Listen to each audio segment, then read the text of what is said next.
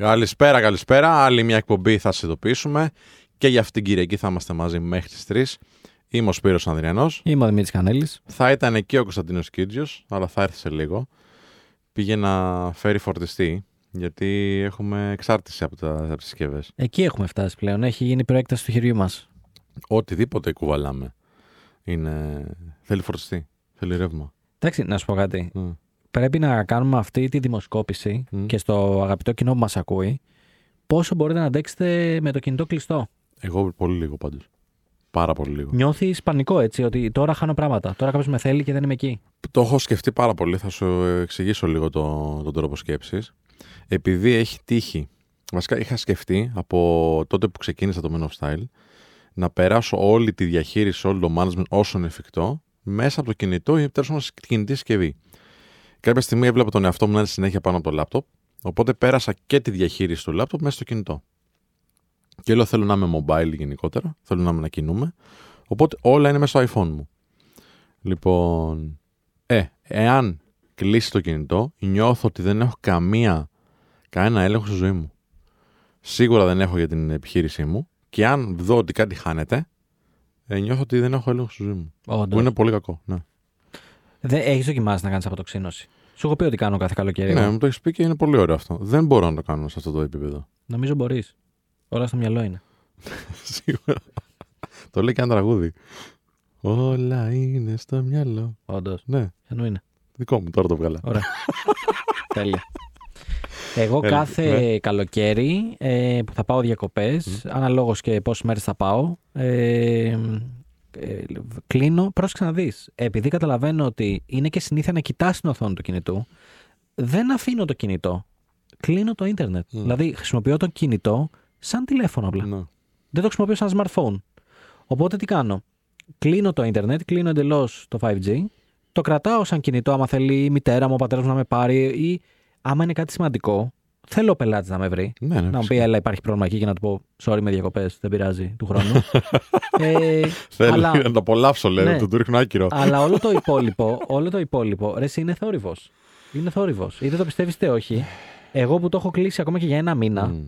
δεν είναι κάτι. Συμφωνώ, ρε φίλε. Και συμφωνώ. όντως, σε ένα crisis, με παίρνει τηλέφωνο ένας πελάτης και μου λέει: Ρε, εσύ έχουμε αυτό και αυτό και αυτό. Ω, ρε, εσύ του λέω: Sorry, έχω κλειστό το ίντερνετ. Του λέω: Δεν το είδα. Δεν σου έχω στείλει κάτι. Σε πήρα. Μου λέει: Τώρα σε πήρα στο τηλέφωνο, να σου Ναι, το πω. ναι, ναι. Δηλαδή, στο crisis, όντως ο άλλος δεν θα κάτσει να γράψει mail ή μήνυμα. Θα σε πάρει τηλέφωνο κατευθείαν. Θα σου Ναι. πει: Ξέρεις, έχω αυτό το πρόβλημα. Συμφωνώ απόλυτα. Χωρίς να θέλω να, να δείξουμε τώρα ότι ξέρεις, είναι μεγάλο το Men of Style κτλ. Απλά όταν έχεις τόσους πελάτες σε B2C επίπεδο, ε, έχεις προσωπικό το οποίο μπορεί να δουλεύει την ώρα που είσαι εσύ πίσω. Δεν ξέρω τώρα πώς το δουλεύετε εσείς στο, τον, τον Αύγουστο. Κλείνετε εντελώς ή διαχειρίζεστε μερικά πράγματα; Κοίτα. Ε, ε, έχουμε, είχαμε κάποιους πελάτες μέχρι πέρσι που αναγκαστικά δεν μπορούσαμε να κλείσουμε γιατί είναι γυρίσματα και τέτοια. Αλλά έχω πει ότι από φέτος θα κάνουμε shutdown. Ναι. Εμείς δεν έχει τέτοιο. Δεν είναι, δηλαδή, δουλεύουμε, ναι, προφανώς με λιγότερο προσωπικό λόγω των αδειών, αλλά τα πράγματα τρέχουν. Μου, μου είναι εμένα δύσκολο να το δεχτώ. Αυτό που έχω κάνει όμως και το κάνω πιστεύω σωστά και με βοηθάει κιόλας να ε, περνάω έτσι μια νοητική πειθαρχία είναι κόβω νούμερο ένα τα notifications όταν κα- θέλω να κάνω laser focus σε κάτι. Δηλαδή κόβω όλες τις ειδοποιήσεις όταν θέλω να συγκεντρωθώ πάρα πολύ σε ένα συγκεκριμένο ζήτημα. Και επίσης το άλλο που κάνω είναι βάζω σε, σε μην ενοχλείτε ε, όταν έχω meetings κτλ. Καλώς τον. Γεια σου, Κωνσταντίνε. Γεια σα, παιδιά. Τι κάνεις; Ε, είχα, έγινα θυσία να πάω να φέρω φορτιστή για το φίλο μου τον Δημήτρη. Ευχαριστούμε, ρε Θησία. Ευχαριστούμε. Και αυτό λέγαμε ότι ξέρεις, είμαστε εξαρτημένοι από την ενέργεια εν τέλει. Από την ενέργεια. Ναι, ό,τι, κυκλοφο... με ό,τι κυκλοφορείς θέλει ενέργεια. Ακόμα και το μάξι σου πλέον θέλει ε, τέτοιο ρεύμα. Ναι. Έχουμε κινητό, λάπτοπ αυτή τη στιγμή πάνω μπροστά μας εδώ. Θέλει το ηλεκτρονικό τσιγάρο, θέλει ρεύμα. Θέλει το κινητό ρεύμα, θέλει το λάπτοπ ρεύμα. Μμ. Δεν μιλάω τώρα για το χώρο και τον εξοπλισμό που έχουν εδώ τα παιδιά. Η Νατάσα θα μου πει η Βασίλισσα και ο Γιάννης ο Μηδένας που έχει τις κάμερες. Όλα θέλουν ρεύμα. Ε, και συζητούσαμε για τι εξάρτηση έχουμε κιόλας από αυτό, από το κινητό. Έχουμε. Εσύ έχεις πάρα πολύ, εντάξει. Ναι, και είναι και εργαλείο της δουλειάς μου πάρα πολύ. Και επειδή κάνω και πάρα πολλά. Πες ένα καλησπέρα στον κόσμο. Καλησπέρα, καλησπέρα. Να, σε πράγμα. Ε, είμαστε εκπομπή, θα σα ειδοποιήσουμε.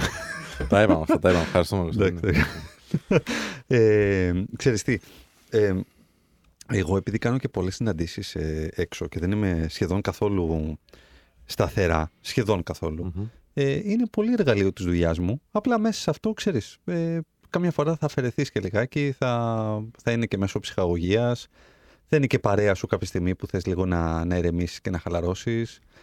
Ε, παίζει, παίζει πολύ, είναι, είναι πολύ εργαλείο για μένα το, το κινητό. Αλλά για πείτε μου εσείς, σε ένα βαθμό από το 0 ως το 10, σε επίπεδο εξάρτησης με το κινητό, πού θα κατατάσσατε τον εαυτό σας; Κατά τα τα πατάτα.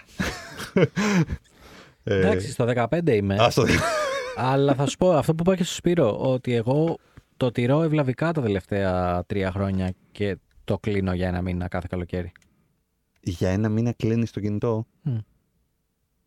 Απίστευτο αυτό. Τι κάτσε, τι εννοείς; Άμα θέλω να, δηλαδή, να σε πάρω τηλέφωνο; Θα με πάρεις τηλέφωνο. Κλείνω το ίντερνετ. Αλήθεια λες. Μμ. Ένα μήνα; Μμ. Είσαι εκτός των, των email, των social, τα πάντα; Μμμ. Ναι, ναι. Είτε το πιστεύεις είτε όχι; Και έχει δουλέψει. Γιατί νομίζεις ότι θα γίνει χαμός, δεν θα γίνει τίποτα, φιλέ. Πόσα χρόνια; Το κάνω από το 20. Σπύρο, από το 0 στο 10. Εντάξει τώρα, κι εγώ πολύ. Θέλω να πω στον εαυτό με 9 για να νιώσω καλύτερα, μάλλον με 10. Ε, και αυτό το 9 το λέω γιατί. Ε, παιδί μου, κόβω τα notifications όταν πρέπει να κάνω πολύ focus σε κάτι. Ε, εντάξει. Αυτό. Αυτό. είναι κατά συνθήκη, ναι. Οκ. Εντάξει, το έχω δουλέψει κιόλας λίγο. Δηλαδή, ας πούμε, το Σαββατοκύριακο προσπαθώ να μην είμαι πολύ στο κινητό. Μμ. Αμ, σίγουρα τώρα την ώρα της εκπομπής ή όταν έχω κάτι να κάνω, προφανώς θα είμαι. Αλλά ήμουν πολύ χειρότερα παλιά.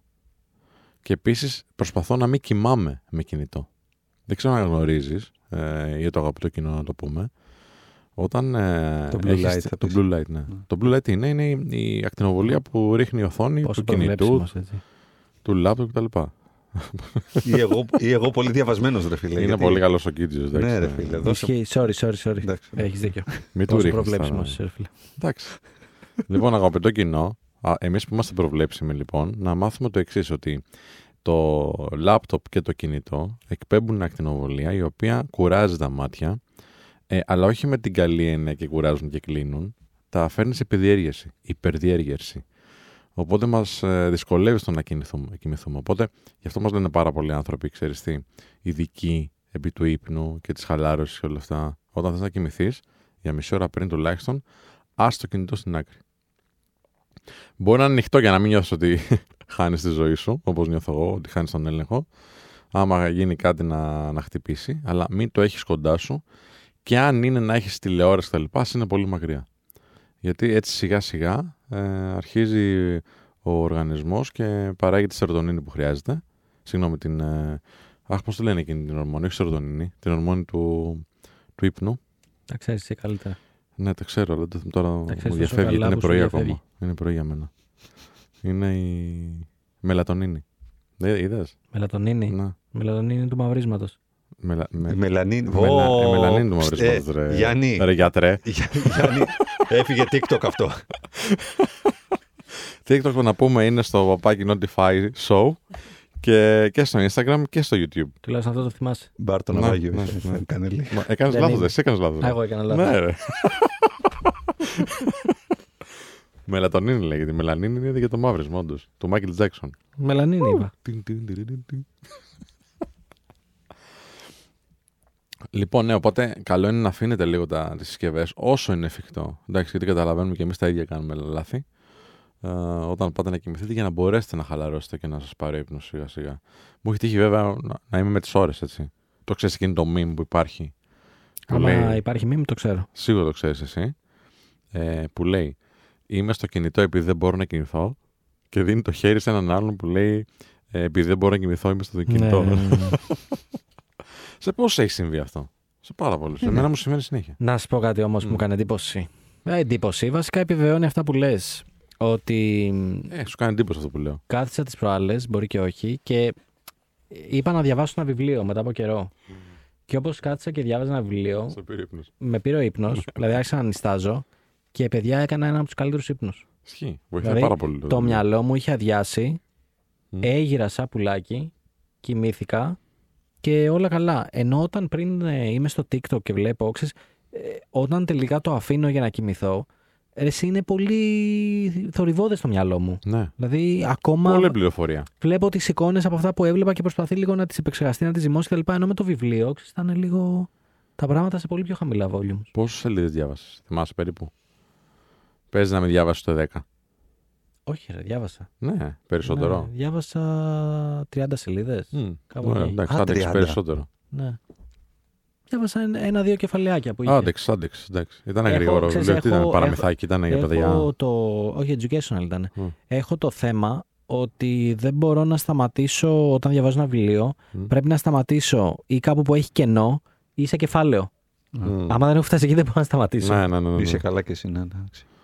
Εντάξει, αυτό είναι σημαντική πάθηση. Πραγματικά. Ή και εγώ με, τα... Θέλει ειδικό αυτό να το με δεις. το volume, εγώ στο ραδιόφωνο και στη τηλεόραση πρέπει να είναι ή ζυγός αριθμός ή να είναι στε- στο μέσο. Δηλαδή 5 ή 0 ή 2, 4, 6, 8. Μας, εντάξει, τι γελάει η Νατάσα.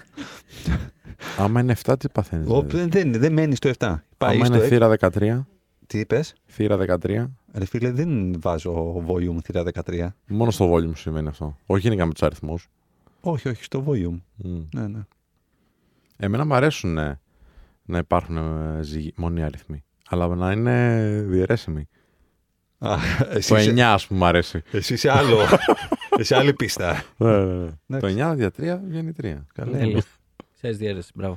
Μέχρι εκεί. Τώρα δεν ξέρω τι γίνεται. Πώς πάει το τέννις; Πολύ καλά πάει. Ναι. Άσε ρε, πάει καλά. Μου είπε. Θες να παίξουμε; Όχι, όχι. Γενικά άλλο, για άλλο θέμα έλεγα. Μου είπε ο προπονητής μου ότι είμαι πολύ καλός. Μμ. Είμαι σίγουρος ότι δεν έχει να κάνει με το γεγονός ότι κάνω ιδιαίτερα και, Και τον πληρώνω. και τον πληρώνω στο τέλος κάθε ώρας. Ε, αλλά θα σου πω ότι ήρθε και με είδε και η σύντροφός μου Ναι. μία μέρα, αφού την Ναι. έπριξα ότι έλα να με δεις να παίζω, έλα να με δεις να παίζω. Ε, και άρχισα να της λέω ότι είμαι ο Κανεντάλ, αυτό, έλεγα ρε. Ναντάλ και τα λοιπά. Ε, και ήρθε και μου είπε, λοιπόν. Δεν το έχεις περίμενα. Έχεις δίκιο, μου λέει. Σε περίμενα πολύ χειρότερο.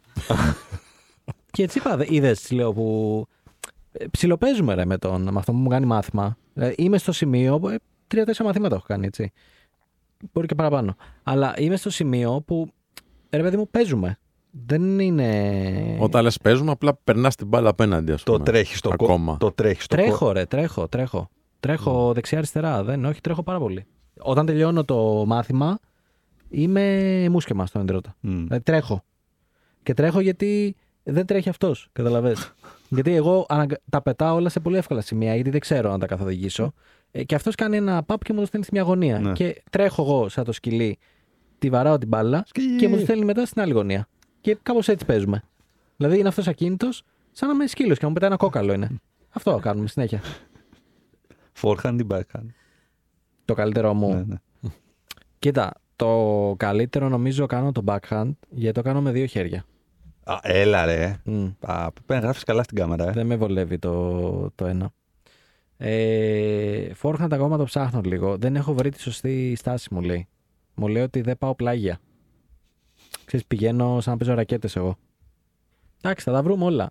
Αλλά θα σας πω παιδιά ότι επειδή τα βάζω, ε, τα βάζω μεσημέρι συνήθως τα μαθήματα και πριν πάω λέω πω, πω τώρα πώς αφήνεις τη δουλειά, τώρα γίνεται ένας χαμός εδώ πέρα, emails, κλήσεις, Ναι. calls, ε, να τελειώσω ε, αυτά και πάω μέσα στη τσίτα και όταν τελειώνω το μάθημα και γυρνάω ξέρεις χαλαρά, οκ ναι, ό,τι να γίνει θα γίνει. Δηλαδή είναι μία ώρα που μου αλλάζει εντελώς την ημέρα.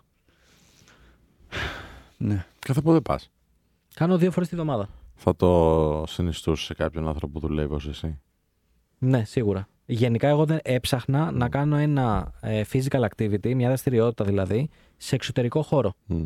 Ε, δεν ήθελα να κάνω γυμναστήριο γιατί δεν ήθελα να φεύγω από το, δω- από το γραφείο Παύλα Δωμάτιο που έχω Να πας σε άλλο δωμάτιο. και να ναι, πηγαίνω ναι. σε άλλο δωμάτιο. Ναι, ναι, ναι. Πολύ ήθελα λογικό. να βγαίνω έξω. Είτε έχει κρύο, είτε ζέστη, είτε βρέχει, να βγαίνω έξω πάντως. Και με έχει βοηθήσει πάρα πολύ. Μμ. Και το πάντελ έχουμε πει είναι πολύ ωραίο. Πάντελ έχεις παίξει καθόλου; Θα σου πω μετά το διάλειμμα. Έχουμε διάλειμμα τώρα. Τώρα. Ω. Φύγαμε. Πώς Γεια περνάει η ώρα μαζί, σας, παιδιά; Τι θα γίνει; 989 Αλφα Radio επιστρέφουμε σε λίγο. 989 Αλφα Radio επιστρέψαμε. Είναι η εκπομπή. Θα σας ειδοποιήσουμε. Ε, ήρθε και ο Γκίτζιος στην παρέα μας. Έχω έρθει εδώ και ώρα. Εντάξει, ρε παιδί μου. να- Απλά κάποιοι μπορεί να είδαν ότι έλειπες και να Και να άλλαξαν. έφυγαν για λίγο Α, και να ήρθαν τώρα. ευχαριστώ όσους έφυγαν. λοιπόν, λέτε. Θα, ε, θα πάμε σε ένα πολύ ιδιαίτερο θέμα. Οχ. Εντάξει. Λέτε ψεματάκια. Στα επαγγελματικά, ας μην λέμε τώρα στα προσωπικά, ας ξέρουμε τι παίζει. Ειδικά εσύ, μην με κοιτάς έτσι περίεργα. Να ξεκινήσουμε τον Δημήτρη. Μπορείς να μου το ορίσει λίγο. Τι εννοείς Ωραία, ας πούμε για τα white lies. Τα white lies είναι ξέρεις, μικρά ψεματάκια, τακτική Τα ενδεχομένως. white lies, ρε φίλε. Λες και μεγάλος στον Brooklyn ο άλλος. Ναι, ναι, Αθώα, ναι. αθώα, αθώα ψεματάκια. Αυτό Δεν, ψέματα. δεν τον αναγνωρίζω τον, άνθρω- τον άνθρωπο δίπλα μου από το Manhattan. Ε, Πώς είστε σε The αυτό; white lies. δεν μπορώ να καταλάβω. Upper side, περιστέρι ή Manhattan με μένα, ρε φίλε. Να μας, να μας τρελάνε αυτός εδώ. Πες ρε. Τι, τι, εξήγησε μου τι είναι τα white lies. Πρώτη φορά τα ακούω. Είναι τα μικρά ψέματα τακτικής, τα οποία δεν αλλάζουν πάρα πολύ την ε, αντίληψη που μπορεί να έχει κάποιος για, για κάτι, για σένα ή μια κατάσταση κτλ. Αλλά βοηθούν εκείνη τη στιγμή μια διαχείριση, ίσως επικοινωνιακή. Οκ. Εντάξει, μόλις περιέγραψες τη ζωή μου. δεν ήξερα ότι υπήρχε ορισμός γι' αυτό. Ναι, ναι, φυσικά. Αλλά ναι, συνέχεια το κάνω. Μμ. Ε, θεωρώ ότι εξοικονομεί πάρα πολύ χρόνο βασικά. Για να μην εξηγείς. Ναι. Δεν συμφωνώ. Ε, σε πάρα πολλά πράγματα στη δουλειά μου είναι μικροπράγματα όπως είπες, Μμ. δεν πρόκειται να επηρεάσουν καθόλου τη δουλειά που απλά μου γλιτώνουν εμένα επεξηγήσεις, μου γλιτώνουν χρόνο και ξέρεις, ε, είναι ένα shortcut, ένα πιο γρήγορο μονοπάτι για να κάνω τη δουλειά μου. Συμφωνώ. Μπορώ να σου πω Κωνσταντίνε; και παραδείγματα. Α, για αν πες, θες. ναι, εννοείται. Νόμιζα ότι τελείωσες. Ε, αρχικά πάρα πολλές φορές ε, υπάρχουν οι αμφιβολίες ενός πελάτη. Μμ. Ξέρεις, όταν ετοιμάζεις ένα εικαστικό ή περιεχόμενο που σου λέει ρε παιδί μου ότι ποιο θα πάρει περισσότερα likes; Που γιατί μπορείς να ξέρεις; Του λες εκεί πέρα ένα, ένα μικρό ψεματάκι που είναι της τάξης ότι κοίταξε να δεις από μέσα σου ξέρεις ότι δεν έχει καμία σημασία αυτή τη στιγμή ο Μμ. παράγοντας ε, εικαστικό ή οτιδήποτε. Απλά να του πεις κάποια πράγματα ότι πάμε να προχωρήσουμε απλά. Μμ. Πάμε να προχωρήσουμε. Γε- Στο μότο πάμε να προχωρήσουμε, ε, λέω πολλά πράγματα για να τον πείσω ότι. Ξέρεις, μπορώ να του πω ακόμα και για τον αλγόριθμο, ότι ο αλγόριθμος τελευταία κάνει αυτό.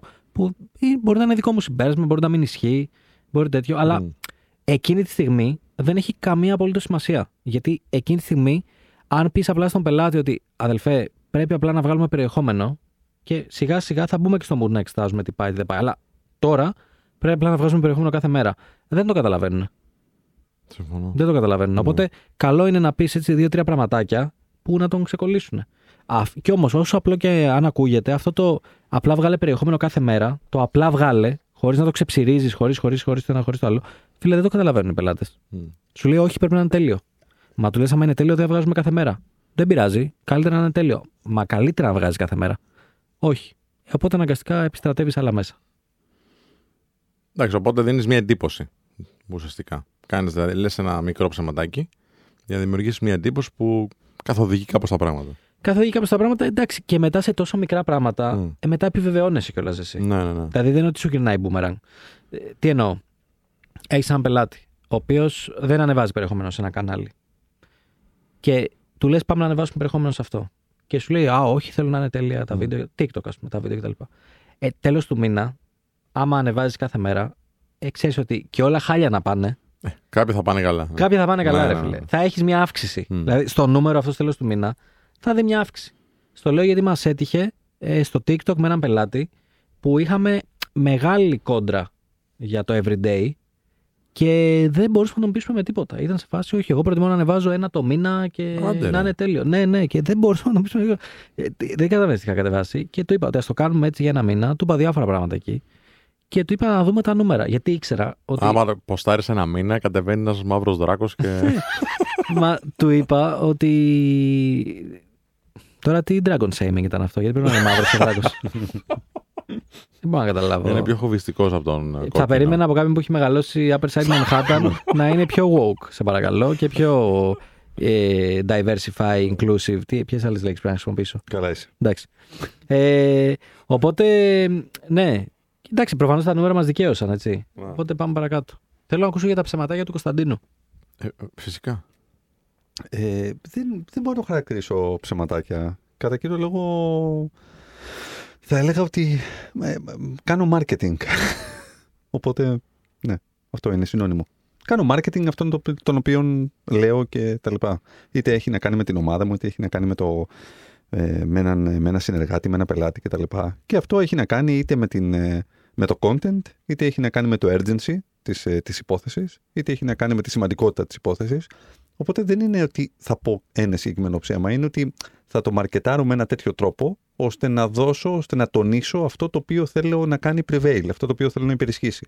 Θέλω να υπερισχύσει η σημαντικότητα, θα πατήσω τον γκάζι εκεί το οποίο θα υποδηλώσει ότι αν αυτό δεν γίνει, ρισκάρουμε αυτό και αυτό και αυτό.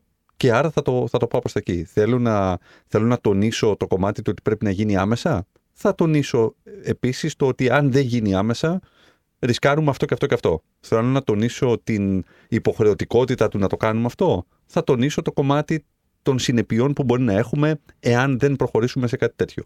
Ε, οπότε κάπως έτσι. Ναι, ναι. Δεν, Δεν ξέρω- θα πω όμως πράγματα τα οποία την επόμενη στιγμή κάποιος μπορεί να τα κάνει challenge. Δηλαδή, ξέρεις ότι έχουμε, έχουμε στήσει με το Regen, ξέρω εγώ, μέχρι σήμερα 620 ακαδημίε. Ε, θα μπει στο site, θα δει ότι έχουν στήσει 120 ακαδημίε. Ναι, ναι, ναι. ναι. Πήρε αδερφέ, ξέρεις, σου ξέφυγε. Τι- Οπότε προσπαθώ και έχω ένα πάρα πολύ έντονο ε, ζήτημα με το κομμάτι του, του over promise και του under deliver. Δηλαδή δεν θέλω ποτέ να υπόσχομαι πράγματα τα οποία δεν μπορώ να εκτελέσω και να διεκπαιρεώσω και να φέρω εις πέρας, είτε εγώ είτε μέσω των συνεργατών μου και προτιμώ το ανάποδο. Προτιμώ να υπόσχομαι λιγότερα πράγματα από αυτά που μπορώ να κάνω και στο τέλος να υπάρχει μια ευχάριστη έκπληξη για την ομάδα, για τον συνεργάτη, για τον οποιοδήποτε, ότι τελικά είχαμε πει Α και καταφέραμε να κάνουμε Α. Σωστό, σωστό. Συμφωνώ 100% και επίσης, έτσι όπως το πες και εσύ, δεν, δεν θεωρώ αυτά τα, οι μανούβρες που κάνουμε, δεν θα τις χαρακτηρίζα ψέματα. Νομίζω είναι, Ε, Δεν ξέρω αν είναι σωστή λέξη. είναι το- υπερβολικό το ψέματα. Ναι. Δεν είναι ψέματα, είναι, ε, μα, το είπες και εσύ πριν, μικροπραματάκια για να χειραγωγήσεις, για να κατευθύνεις, πες το όπως θες, την κουβέντα προς εκεί που πρέπει, to get the job done. Αυτό. Αυτό είναι. Δηλαδή είναι κατά συνθήκη, επιλέγεις τον, το tone of voice, επιλέγεις τις λέξεις, επιλέγεις πού θα εστιάσεις, προκειμένου να μπορέσεις να ε, μειώσεις τα ρίσκα ότι το μήνυμα το οποίο περνάς δεν είναι αυτό το οποίο πραγματικά θέλεις. Γιατί αν περάσεις ένα λάθος μήνυμα σε μια επικοινωνία που έχει να κάνει με μια συνεργασία που θες να κλείσεις ή με κάτι το οποίο θέλεις να συνομολογηθεί για να προχωρήσει, εάν δεν το κάνεις σωστά, αν δεν κάνεις σωστό πιτσάρισμα, δεν πρόκειται να κλείσει αυτό το πράγμα. Οπότε με κάποιο τρόπο συνθηκολογείς για να μπορέσεις να το περάσεις. Και με αυτό, προαυλισμός. Φύγαμε. Πάμε σε ένα διαλυματάκι και επιστρέφουμε. 989 Αλφα Radio. 989 Αλφαρέντο, επιστρέψαμε. Είναι η εκπομπή, θα σας ειδοποιήσουμε. Με Κωνσταντίνο Κίτζο Δημήτρη Κανέλη και Σπύρο Διρανό πίσω από τα μικρόφωνα στην κονσόλα του ήχου την Αντάσα Δαμοπούλου, τη Βασίλισσα και το Γιάννη το Μεϊδάνη. Το πρίγκιπα έχουμε πει, ε. Πρίγκιπα θα το λέμε. Όχι, πρίγκιπα είναι ο, ο Μπούμπας, δεν είναι. Ο Μπούμπας να πρίγκιπας. Λόρδος είναι ο Γιάννης ο Μεϊδάνης. Ο Λόρδος ε, της κάμερας. Λο- Υποκόμος δεν είχαμε πει. Υποκόμω είπε το απορρίψαμε. Α, το απορρίψαμε. Ναι, ναι, ναι. Και συζητούσαμε πριν ε, για τα μικρά ψεματάκια που μπορεί να λέμε. Λοιπόν, εγώ είχα διαβάσει κάποια στιγμή στο, στον Πέντερσον έναν από τους κανόνες. Έχει ένα βιβλίο ο Πέντερσον που λέγεται ένας κλινικός ψυχολόγος τέλος πάντων είναι και λέει ε, οι 12 κανόνες για ζωή. Ε, και ένας κανόνας είναι προσπάθησε να μην λες ψέματα και αν μπορείς, αν δεν μπορείς μάλλον, απλά με πεις την αλήθεια, μην πεις τίποτα. Εντάξει, κάπως έτσι.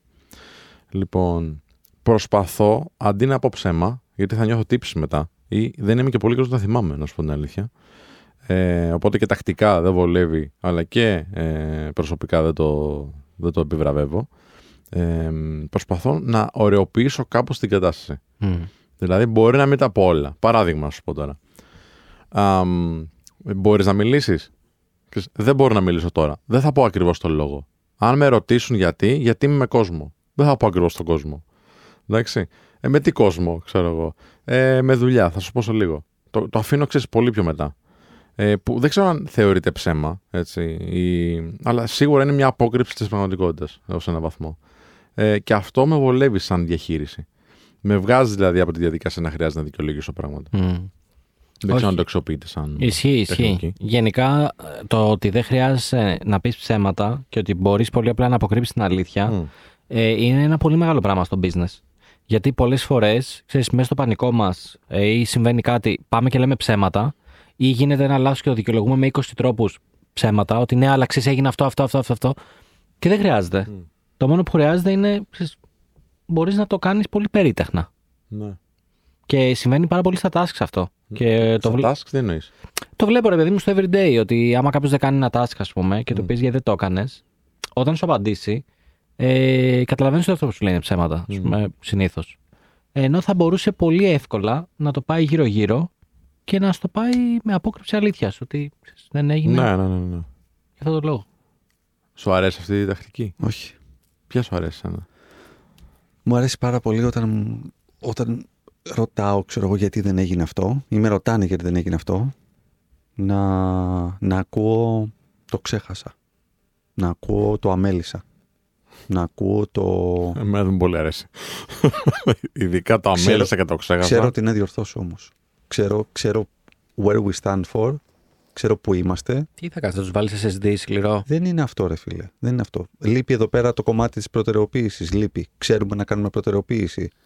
Δεν ξέρουμε. Πάμε να δούμε λιγάκι το γενικό κανόνα μεταξύ σημαντικότητας και, και επίγοντος. Πάμε να το μάθουμε. Θα ξέρουμε ότι την επόμενη φορά δεν μπορείς να το αμελήσεις γιατί το έχουμε μάθει. Και θα έχουμε να διορθώσουμε ένα καινούριο πρόβλημα. Άμα το ξανακάνει; Ε, εκεί πέρα υπάρχει ένα μπάνερ, φίλε.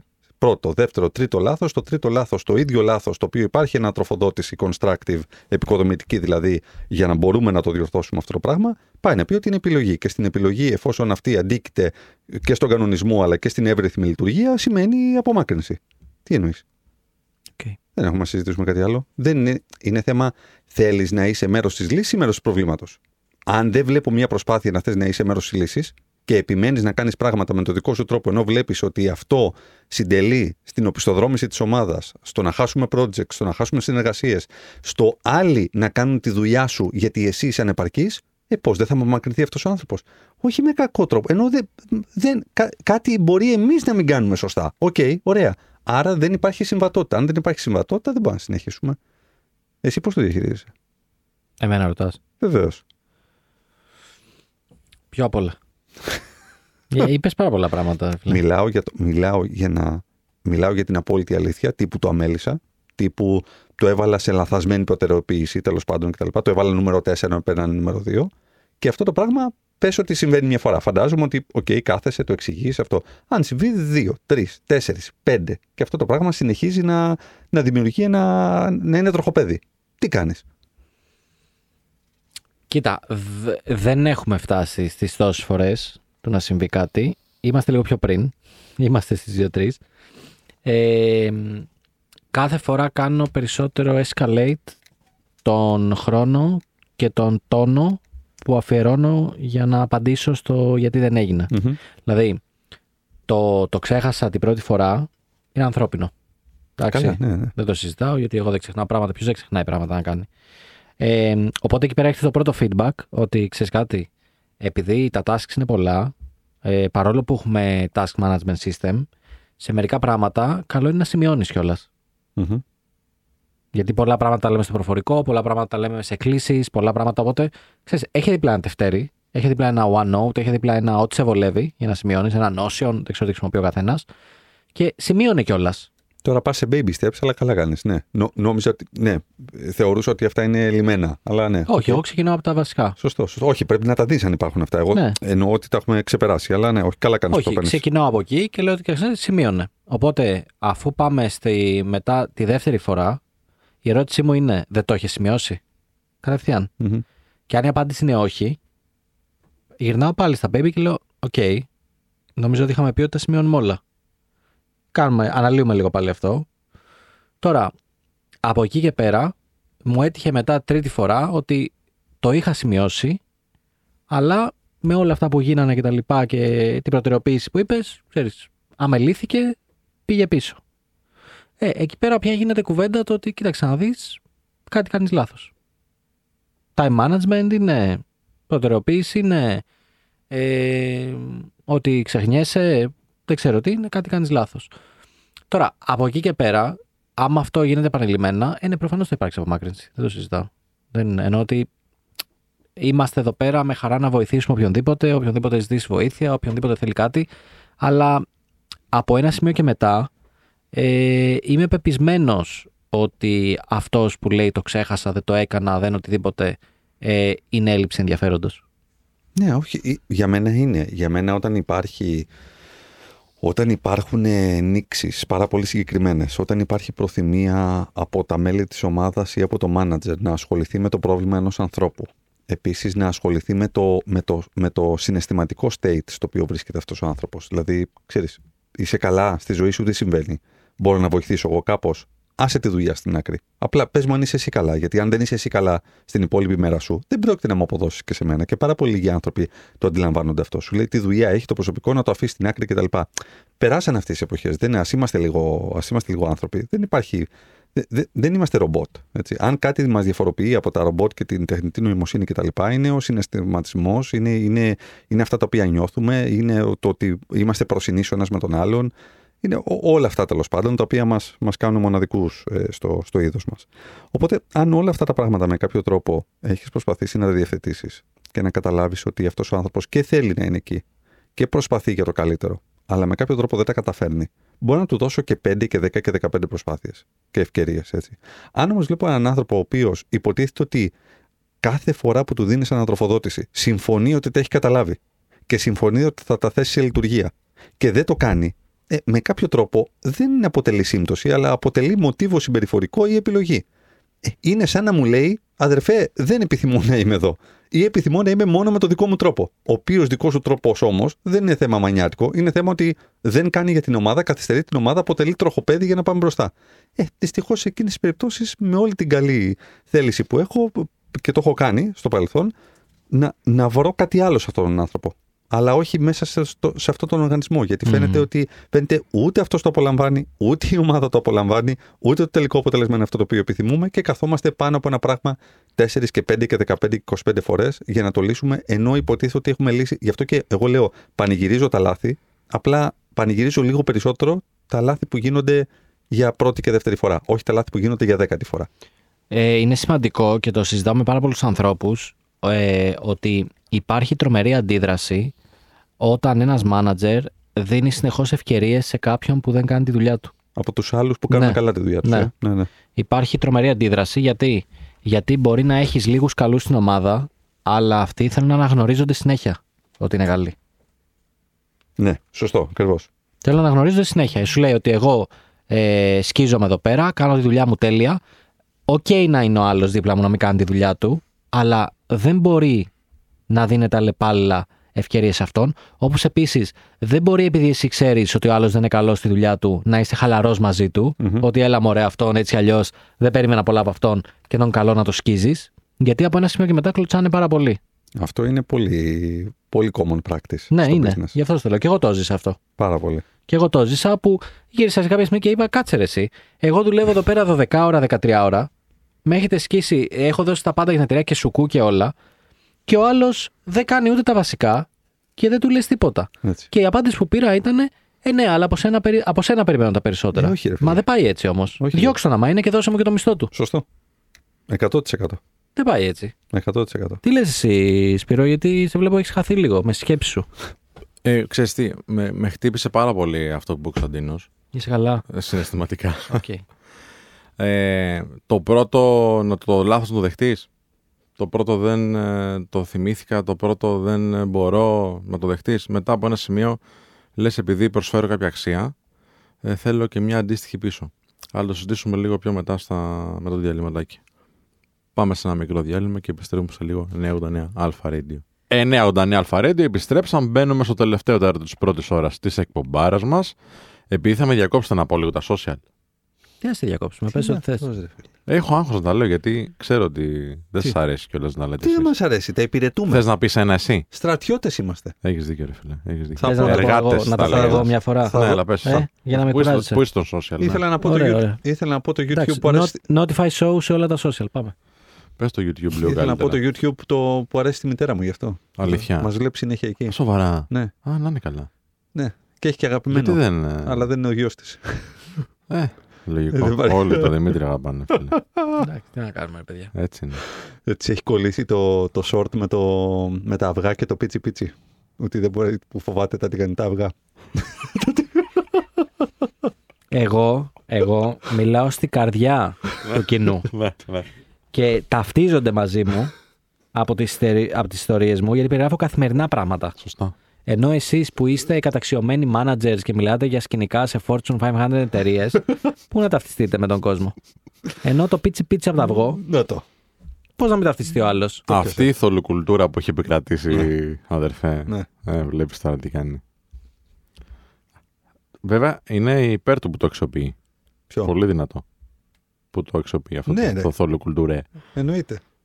Τι Και θα- καλά, εγώ με του λαού και εξάρχεια και τέτοια να πούμε. Ναι. Δεν είμαι Άσε εγώ μας, του ρε, λαού.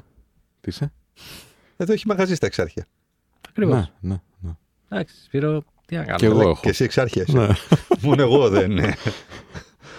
Καλά, εσύ πολύ μακριά. όντως. Λοιπόν, λοιπόν, αγαπητό κοινό, πάμε τώρα να τα πούμε λίγο πιο σοβαρά γιατί τους έδωσα μια ευκαιρία όπως είδατε, αλλά δεν ε, ανταπεξήλθαν στις ε, απαιτήσεις του ρόλου. Νούμερο 1. Εάν έχετε χάσει τις εκπομπές μας ή τέλος πάντων κάποιο κομμάτι σας άρεσε να το ξανακούσετε ή κάνετε κάτι άλλο εκείνη τη στιγμή, δεν μπορώ να φανταστώ ότι είναι πιο σημαντικό από το να ακούσετε την εκπομπή, μπορείτε να μπείτε στο Spotify, στο Apple Podcast και στο Google Podcast και να βρείτε το Θα σε ειδοποιήσουμε ή το Notify Show και να μας βάλετε και 5 αστέρια. Γιατί, γιατί το πιστεύετε αρχικά, γιατί σας αρέσει αυτό που κάνουμε εδώ και μας βοηθάει και εμάς να ανέβουμε στα charts. 2. Έχουμε, νο- έχουμε Instagram και έχουμε και TikTok και έχουμε και YouTube ψάχνοντάς το με το Notify Show ή θα σας ειδοποιήσουμε βγαίνει σε κάθε περίπτωση. Και άμα θέλετε να μας στείλετε και τα email σας μπορείτε να το κάνετε στο notifyshow.gmail.com κάποια από αυτά που είναι α, ωραία γραμμένα έτσι για να μπορούμε να το κάνουμε α, στην εκπομπή μας ε, θα τα διαβάσουμε στον αέρα και θα τα απαντήσουμε κιόλας. Και τι, έχω ξεχάσει κάτι; Όχι, τα είπες όλα. Τα είπα Μπορούμε- όλα, ε. Μπορούμε να πάμε παρακάτω, ναι. Πάμε παρακάτω. Λοιπόν, έλεγε πολύ σωστά ο, ο Κωνσταντίνος, ξέρεις τι κάποια λάθη τα, τα συγχωρούμε. Εγώ με τις άποψεις, ότι ναι, όντως κάποια λάθη τα συγχωρούμε, αλλά ρε φίλε, είναι αυτό που λέγαμε πριν. ε, δεν πρέπει με κάποιον τρόπο οι άνθρωποι που πληρώνονται για να προσφέρουν λύσεις, που λύσεις προσφέρεις όχι μόνο στον πελάτη, αλλά και στον εργοδότη. Να, να τη φέρουν αυτή τη λύση και να μην σου δημιουργούν προβλήματα. Πολύ μεγάλη κουβέντα.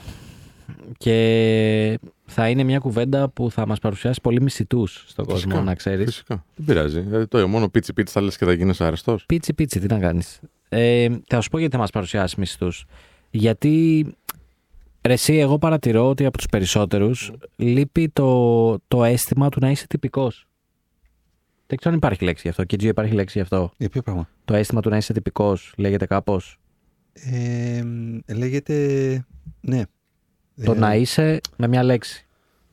Ε, πω, πω, ρε, Εντάξει, φίλε. πάμε παρακάτω, θα το σκεφτείς. Ζήμωσέ το λίγο. Το αρεστός στο αντίθετο εννοείς. Όχι, όχι. Δεν καμία αρεστός, σχέση. δεν Όχι, όχι, αρεστός. Τυπικός by the book. Ο...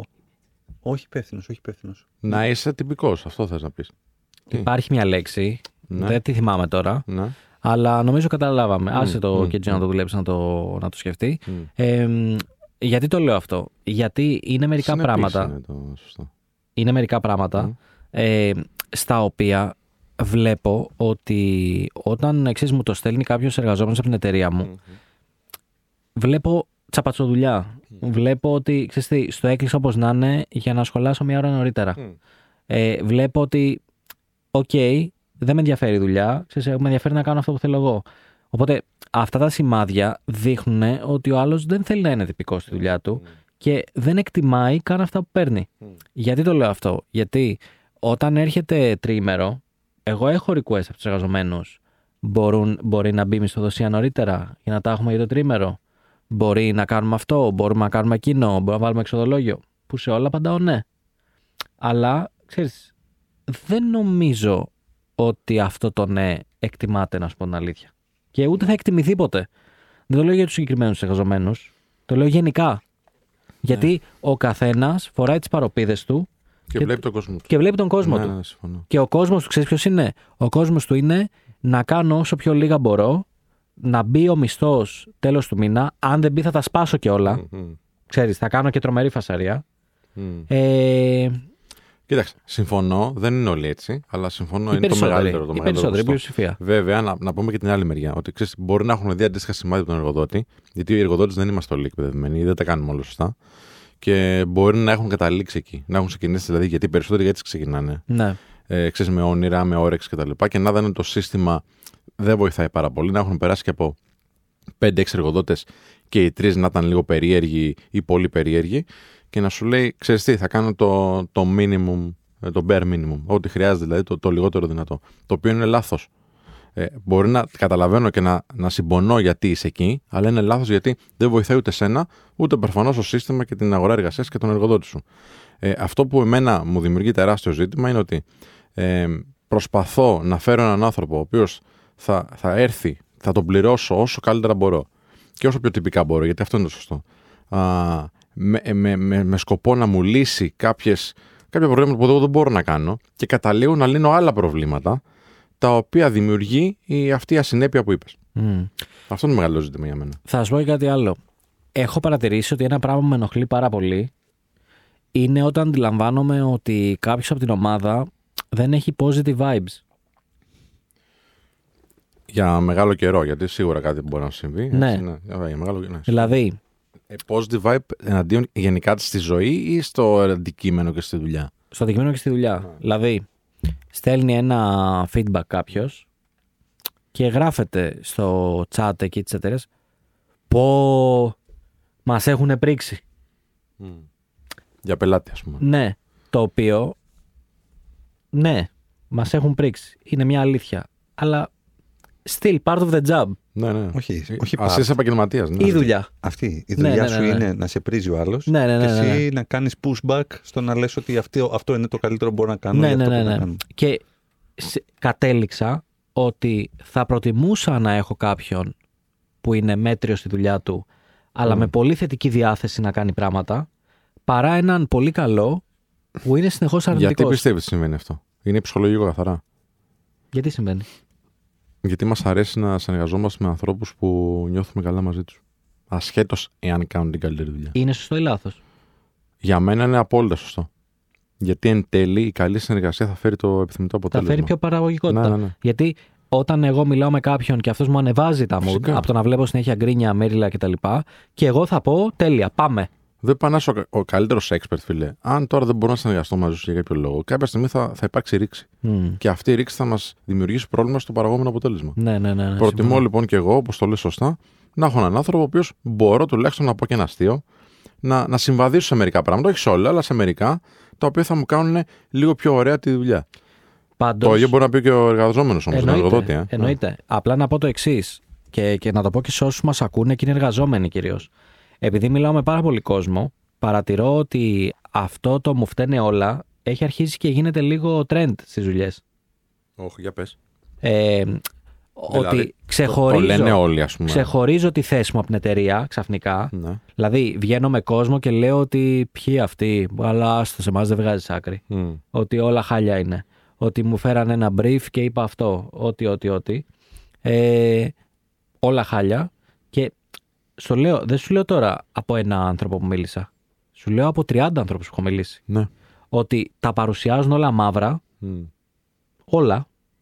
Και το βλέπω λίγο και σαν trend ότι, ξέρεις, αυτοί είναι κακοί. Ναι. Εγώ είμαι καλός. Ναι. Αυτοί φταίνε για όλα. Μμ. Εγώ είμαι καλός. Εγώ τι ξέρω τη δουλειά. Αυτή είναι η άσχετη. Και καμία θέληση να γίνω part της ομάδας, να γίνω μέρος της ομάδας. Μμ. Και ότι ξέρεις κάτι. Παρ' όλα αυτά δεν θα αλλάξω κάτι. Εδώ θα κάτσω και απλά θα γκρινιάζω. Ναι. Και θεωρώ ότι είναι, είναι πολύ λάθος αυτό το mentality. Για ποιον η εταιρεία αργά ή γρήγορα θα βρει το, το δρόμο της. Πιστεύω είναι πιο λάθος για τον άνθρωπο που το λέει, φίλε. Εγώ το λέω περισσότερο στους ανθρώπους που μας ακούνε, Μμ. γιατί πρέπει να καταλάβουν επιτέλους, και θα το πει και ο Κωνσταντίνος ακόμα καλύτερα, ότι δεν έχει περάσει προπολού η εποχή των skills. Μμ. Ε, για μένα είναι την, τα skills τα έχω τελευταία. Άμα μου Ναι, παρουσιαστεί δεν είναι τόσο άνθρωπος, σημαντικά όσο ήταν. Ναι, Φίλε, σίγουρα. άμα μου παρουσιαστεί άνθρωπος μπροστά και μου πει 20 πράγματα και με κερδίσει, προσλαμβάνεσαι. Μμ. Προσλαμβάνεσαι. Να μου δείξει ότι, ε, ότι έλειωσε, ότι έχει κάνει έρευνα. Ότι. Τι να σα πω τώρα, παιδιά, ότι μπήκα για συνεντεύξεις. Κάνω τέσσερις συνεντεύξεις την ημέρα, έτσι. Τι να σα πω, ότι δέχτηκα απάντηση. Ε, του ρωτάω όλους, μας ήξερες από πριν ή μας έμαθες λόγω της συνέντευξης; Λοιπόν, τι να σα πω, ότι υπήρχε άτομο που μου είπε ότι δεν έχω μπει στο site σας. Ναι, ναι. Ε, Λέ- με- με έχω ποιο- πει σε άπειρα βίντεο. Πρόσεχε. επομένως. Ναι, συγγνώμη. Το καλύτερο design να μου κάνει αυτός. Τι να τον κάνεις; Το καλύτερο. Γιατί να τον πάρω; Όχι, ρε, δεν τον παίρνεις. Μα το λέμε συνέχεια, ρε. Εγώ, εγώ στα βίντεο, στο Men of Style που κάνω μερικά για τέτοια θέματα, λέω δεν προσλαμβάνω ανθρώπους με το βιογραφικό. Προσλαμβάνω με το πώς νιώθω στη συνέντευξη. Μμ. Είναι το μόνο πράγμα που με νοιάζει. Δεν θυμάμαι, ρε φίλε. Τώρα είμαστε τόσα άτομα εκεί στο Men of Style. Δεν θυμάμαι τι πτυχία έχουν τα παιδιά. Αλλά θυμάμαι πώς με κάνανε όλοι να νιώσω την πρώτη φορά που έσφιξε το χέρι τους ή είπαμε δύο αστεία στη Ναι, συνέντευξη. ναι, ναι. ναι. Και είναι το, ο- το καλύτερο κριτήριο για να κάνεις μακροχρόνιες συνεργασίες. Για πες, Κωνσταντίνες, πώς το Εντάξει, βλέπεις; τα, τα είπα όλα. Δεν είναι. δε- Εννοώ ότι. δε- Α πάμε όχι. σε διάλειμμα, ξέρεις. Ναι, ναι, πάμε. ε, δε- αλήθεια, δεν έχω να συμπληρώσω κάτι για το κομμάτι. Και αν κάποιος ρωτήσει, εντάξει, δηλαδή θες να πεις ότι από τη χειραψία, ας πούμε, για παράδειγμα, και από το χαρακτήρα του άλλου θα καταλάβεις αν μπορεί να σου κάνει καλά τη δουλειά. Εδώ έρχεται το. Δηλαδή, για- θα το πάω δηλαδή ένα βήμα παραπέρα για να μην επαναληφθώ και, και από τα ίδια. Θα πω ότι και στις καλύτερες οικογένειες έρχεται η στιγμή όπου θα υπάρξει ρήξη. Θα υπάρξει διαφωνία και θα υπάρξει ένας τσακωμός.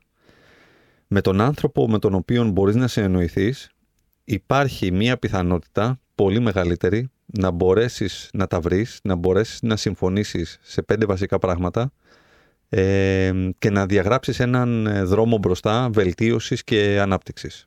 Με τον άνθρωπο με τον οποίο δεν μπορείς να συνοηθείς αλλά είναι τέλειος στη δουλειά του και θα διαφωνήσεις, μαύρη ώρα και στιγμή που θα διαφωνήσεις με τον άνθρωπο που δεν μπορείς να συνοηθείς. Ακόμα και αν είναι άριστος στη δουλειά του.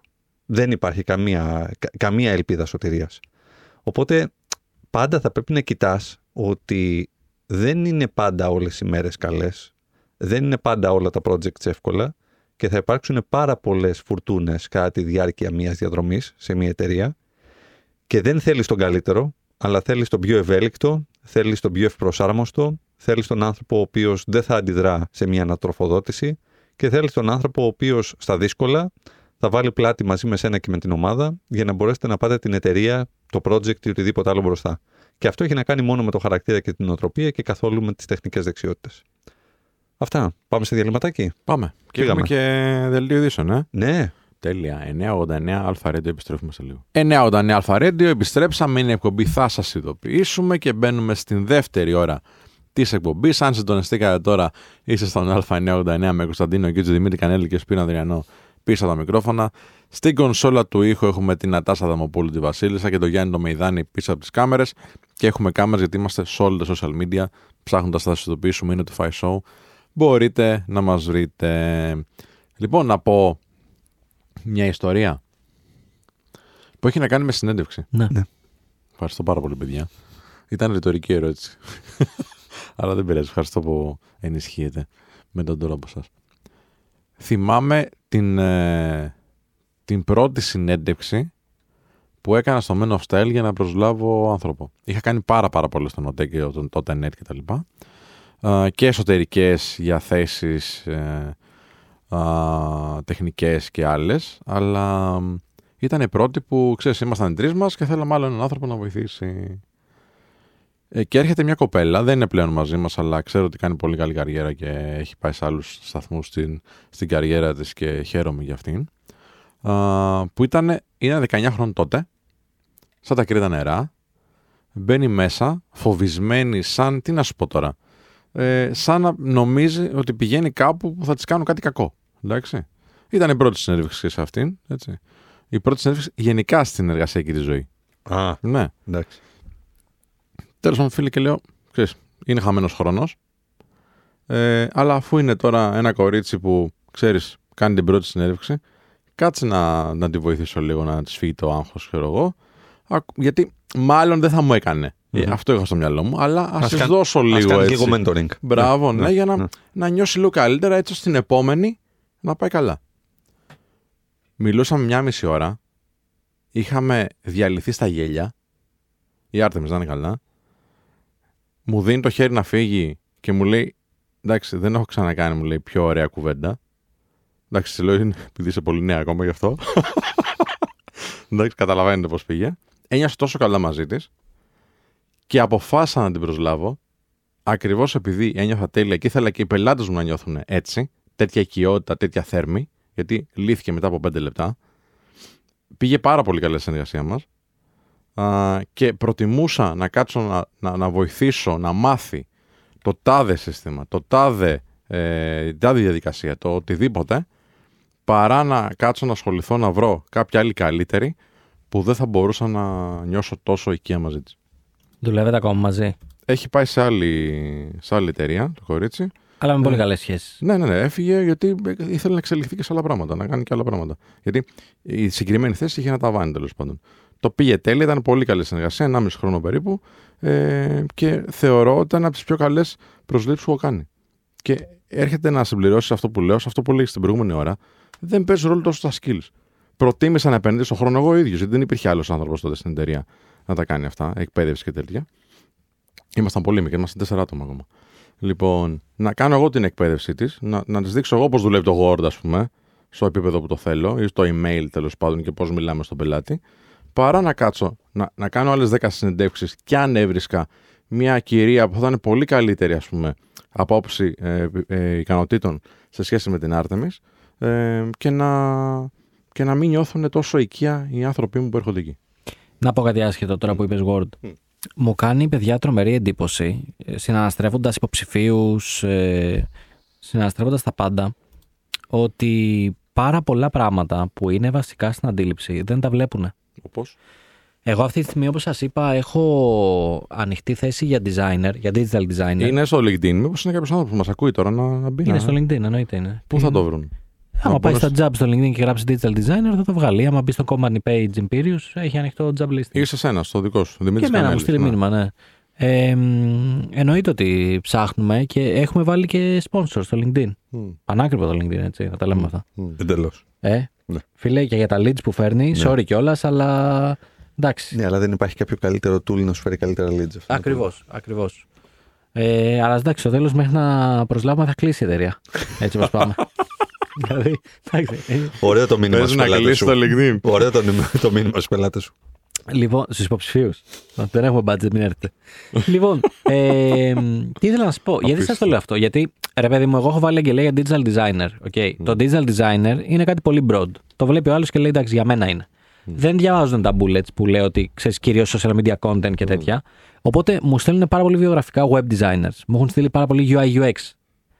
Και μου έχει κάνει ρε παιδιά εντύπωση ότι αυτοί που έχουν τα χειρότερα βιογραφικά, τα χειρότερα portfolios, είναι η UI UX.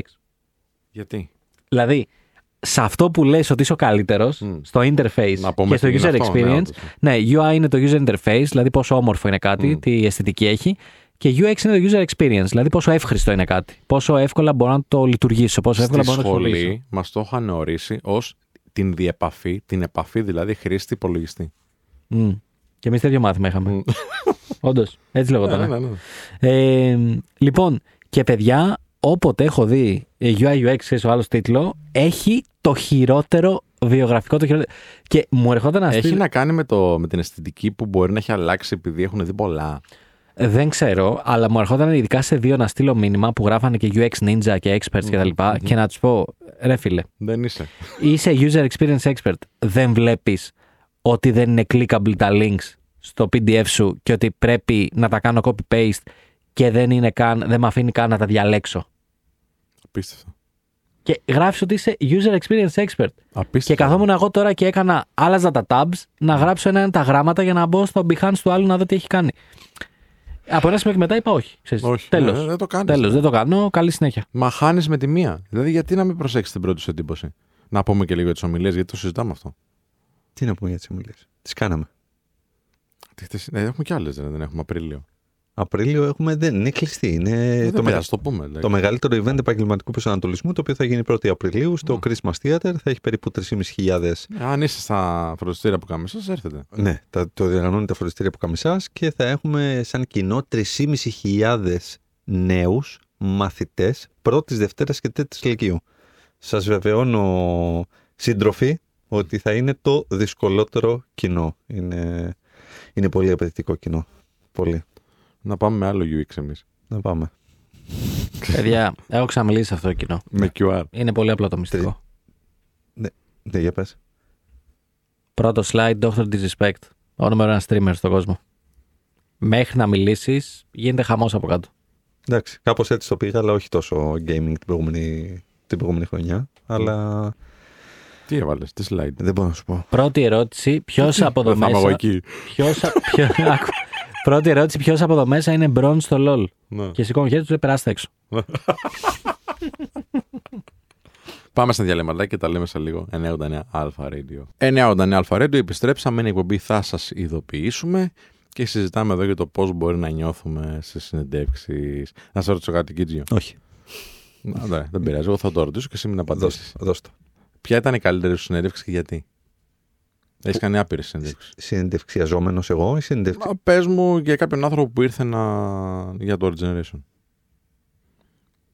για να προσληφθεί στον Μμ. Τζεν.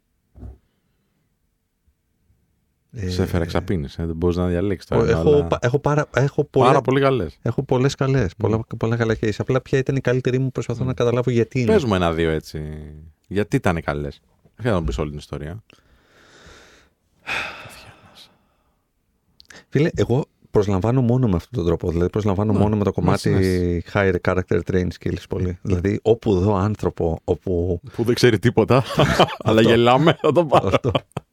Ε, ξέρεις γιατί, γιατί απολαμβάνω, το, απολαμβάνω τη διαδρομή του ανθρώπου που πιστεύει στον εαυτό του, που θέλει να εξελιχθεί, που θέλει να μάθει και μ, γίνεται αγνώριστος ή αγνώριστη ε, με την πάροδο των, ε, των μηνών. Και αυτό είναι, αυτό είναι εξε, εξαιρετική και ανεκτήμητη ανταμοιβή που μπορείς να, να λάβεις. Όχι σαν υπεύθυνος, αλλά σαν... Ε, πώς να το πω, ακόμα και σαν άνθρωπος, βλέποντας την, ε, την εξέλιξη ενός ανθρώπου. Οπότε θα σου πω ότι δεν, δεν μπορώ να πω ότι έχω αγαπημένη ή κάποια η οποία ξεχωρίζω συγκεκριμένα, αλλά ε, όλες διέπονται από μια ξεκάθαρη, ξεκάθαρη θέση στο ότι ψάχνω τον άνθρωπο που θα πιστέψει ε, στο, στο όραμα του οργανισμού, που θα νιώθει ότι ε, εξυπηρετεί και ένα προσωπικό όραμα μέσω της ε, εργασίας του, Μμμ. το οποίο για μένα είναι πάρα πολύ σημαντικό.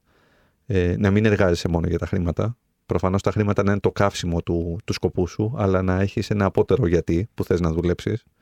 Γιατί θες να είσαι ο καλύτερος στη δουλειά σου, γιατί θες να αφήσεις ένα αποτύπωμα, γιατί μέσω της δράσης σου θεωρείς ότι κάνεις τον κόσμο καλύτερο, μορφότερο, εξυπνότερο ή οτιδήποτε. Οπότε, αναλόγως του τι κάνει ο καθένας, είναι πάρα πολύ σημαντικό να το έχει κάνει, ε, να έχει δημιουργήσει ένα αφήγημα πίσω από την εργασία του. Και όταν αυτό με κάποιο τρόπο γνήσια μπορώ και το βλέπω στην αποτύπωση του, του βλέμματος ή των λέξεων των, του υποψηφίου, ε, για μένα είναι, ε, είναι, είναι πράσινο φως και η αλήθεια είναι ότι πάρα πολλές φορές έχω επιλέξει ανθρώπους οι οποίοι φαινομενικά είχαν λιγότερα skills τεχνικά ή θα μπορούσαν να αποδώσουν σε, μα- σε, σε, σε πιο αργοπορημένα θα πω ε, σε σχέση με τους άλλους οι οποίοι θα μπορούσαν να κάνουν plug and play, δηλαδή να μπουν μέσα στο, στον οργανισμό και να μπορέσουν να αποδώσουν στο 80% μέσα σε ένα μήνα, ενώ ο άλλος ή η άλλη θα μπορούσε να αποδώσει το 80% στο, στο τετράμινο. Είμαι ok να περιμένω. Είμαι ok να περιμένω και είμαι ok και να, να φάω την όποια μικρή ήττα μέχρι να αποδώσει το 80% γιατί ξέρω μετά ότι θα, ο βαθμός της πιστότητας αυτού του ανθρώπου μέσα στην εταιρεία θα είναι, θα είναι τεράστιος. Αν είναι senior αυτός ο άνθρωπος. Αν είναι senior, ε, Senior με την έννοια ότι ξέρεις, ναι, η επίπτωση στο λάθος του, ακόμα και σε, στην αρχή, σε όσο πιο seniority ανεβαίνουμε, τόσο πιο ε, δύσκολη είναι και πιο, πώς να σου πω, αυστηρή. αν είναι senior, εκεί είναι που δεν κοιτάω τόσο πολύ τις τεχνικές Μμ. δεξιότητες, αλλά Καλά, κοιτάω ναι. το χαρακτήρα. Εγώ όσο πιο senior είσαι, τόσο πιο πολύ το χαρακτήρα κοιτάω, γιατί όσο πιο senior είσαι, τόσο μεγαλύτερη διαχείριση ανθρώπων κάνεις. Μμ. Και η διαχείριση ανθρώπων θέλουν, θέλει κατά κύριο λόγο χαρακτήρα. Μμ. Άρα δεν θα πάρω ένα, εκτός κι αν είναι ένας senior developer που θέλω να το βάλω στην άκρη γιατί έχω σηκώσει τρία έργα και θέλω να μου κάνει μόνο αυτό. Μμ. Έτσι.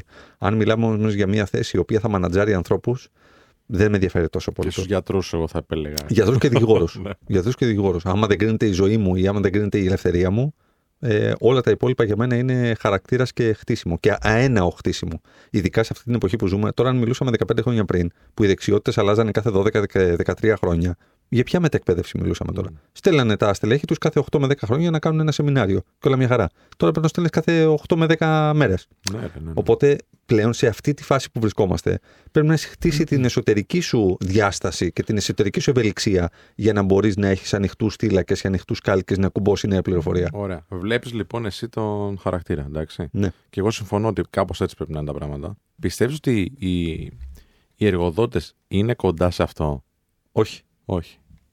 Ναι. Τι βλέπουν πιο πολύ, ας πούμε, τι ωραίο βιογραφικό είναι αυτό; Όχι, είναι τύπου. πω- Έλα να βγάλουμε τη δουλίτσα.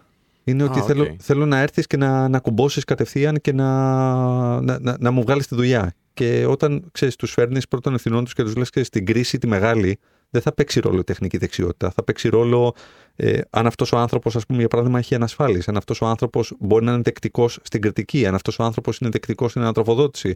Τι θα κάνει με την ανατροφοδότηση που θα του δώσει. Πώς θα είναι ομαδικός. Πώς θα επικοινωνήσει αυτό το οποίο θέλει στην ομάδα του. Τι κριτική σκέψη έχει για να θεωρούμε ότι αυτό το οποίο λέμε κοινή λογική, ας πούμε, για παράδειγμα, ισχύει για αυτόν τον άνθρωπο. Ε, όλα αυτά τα πράγματα, ενώ θα έπρεπε να παίζουν πάρα πολύ σημαντικό ρόλο στη συνέντευξη, οι περισσότεροι recruiters αυτό το οποίο κάνουν είναι να βασίζουν κατά 80% θα πω σχεδόν αυθαίρετα το κομμάτι ε, του, της απόδοσης του ανθρώπου στις τεχνικές δεξιότητες γιατί, γιατί είτε για λογαριασμό πελάτη τους είτε για την ίδια την εταιρεία θέλουν να κρυθεί όσο πιο σύντομα γίνεται αυτός ο υποψήφιος με ένα καλό βαθμό από το αφεντικό του. Το αφεντικό του συνήθως και ο μάνατζέρ του τι θέλει να βγάλει πάρα πολύ άμεσα και αποτελεσματικά τη δουλειά. Αυτό όμως είναι μικρό.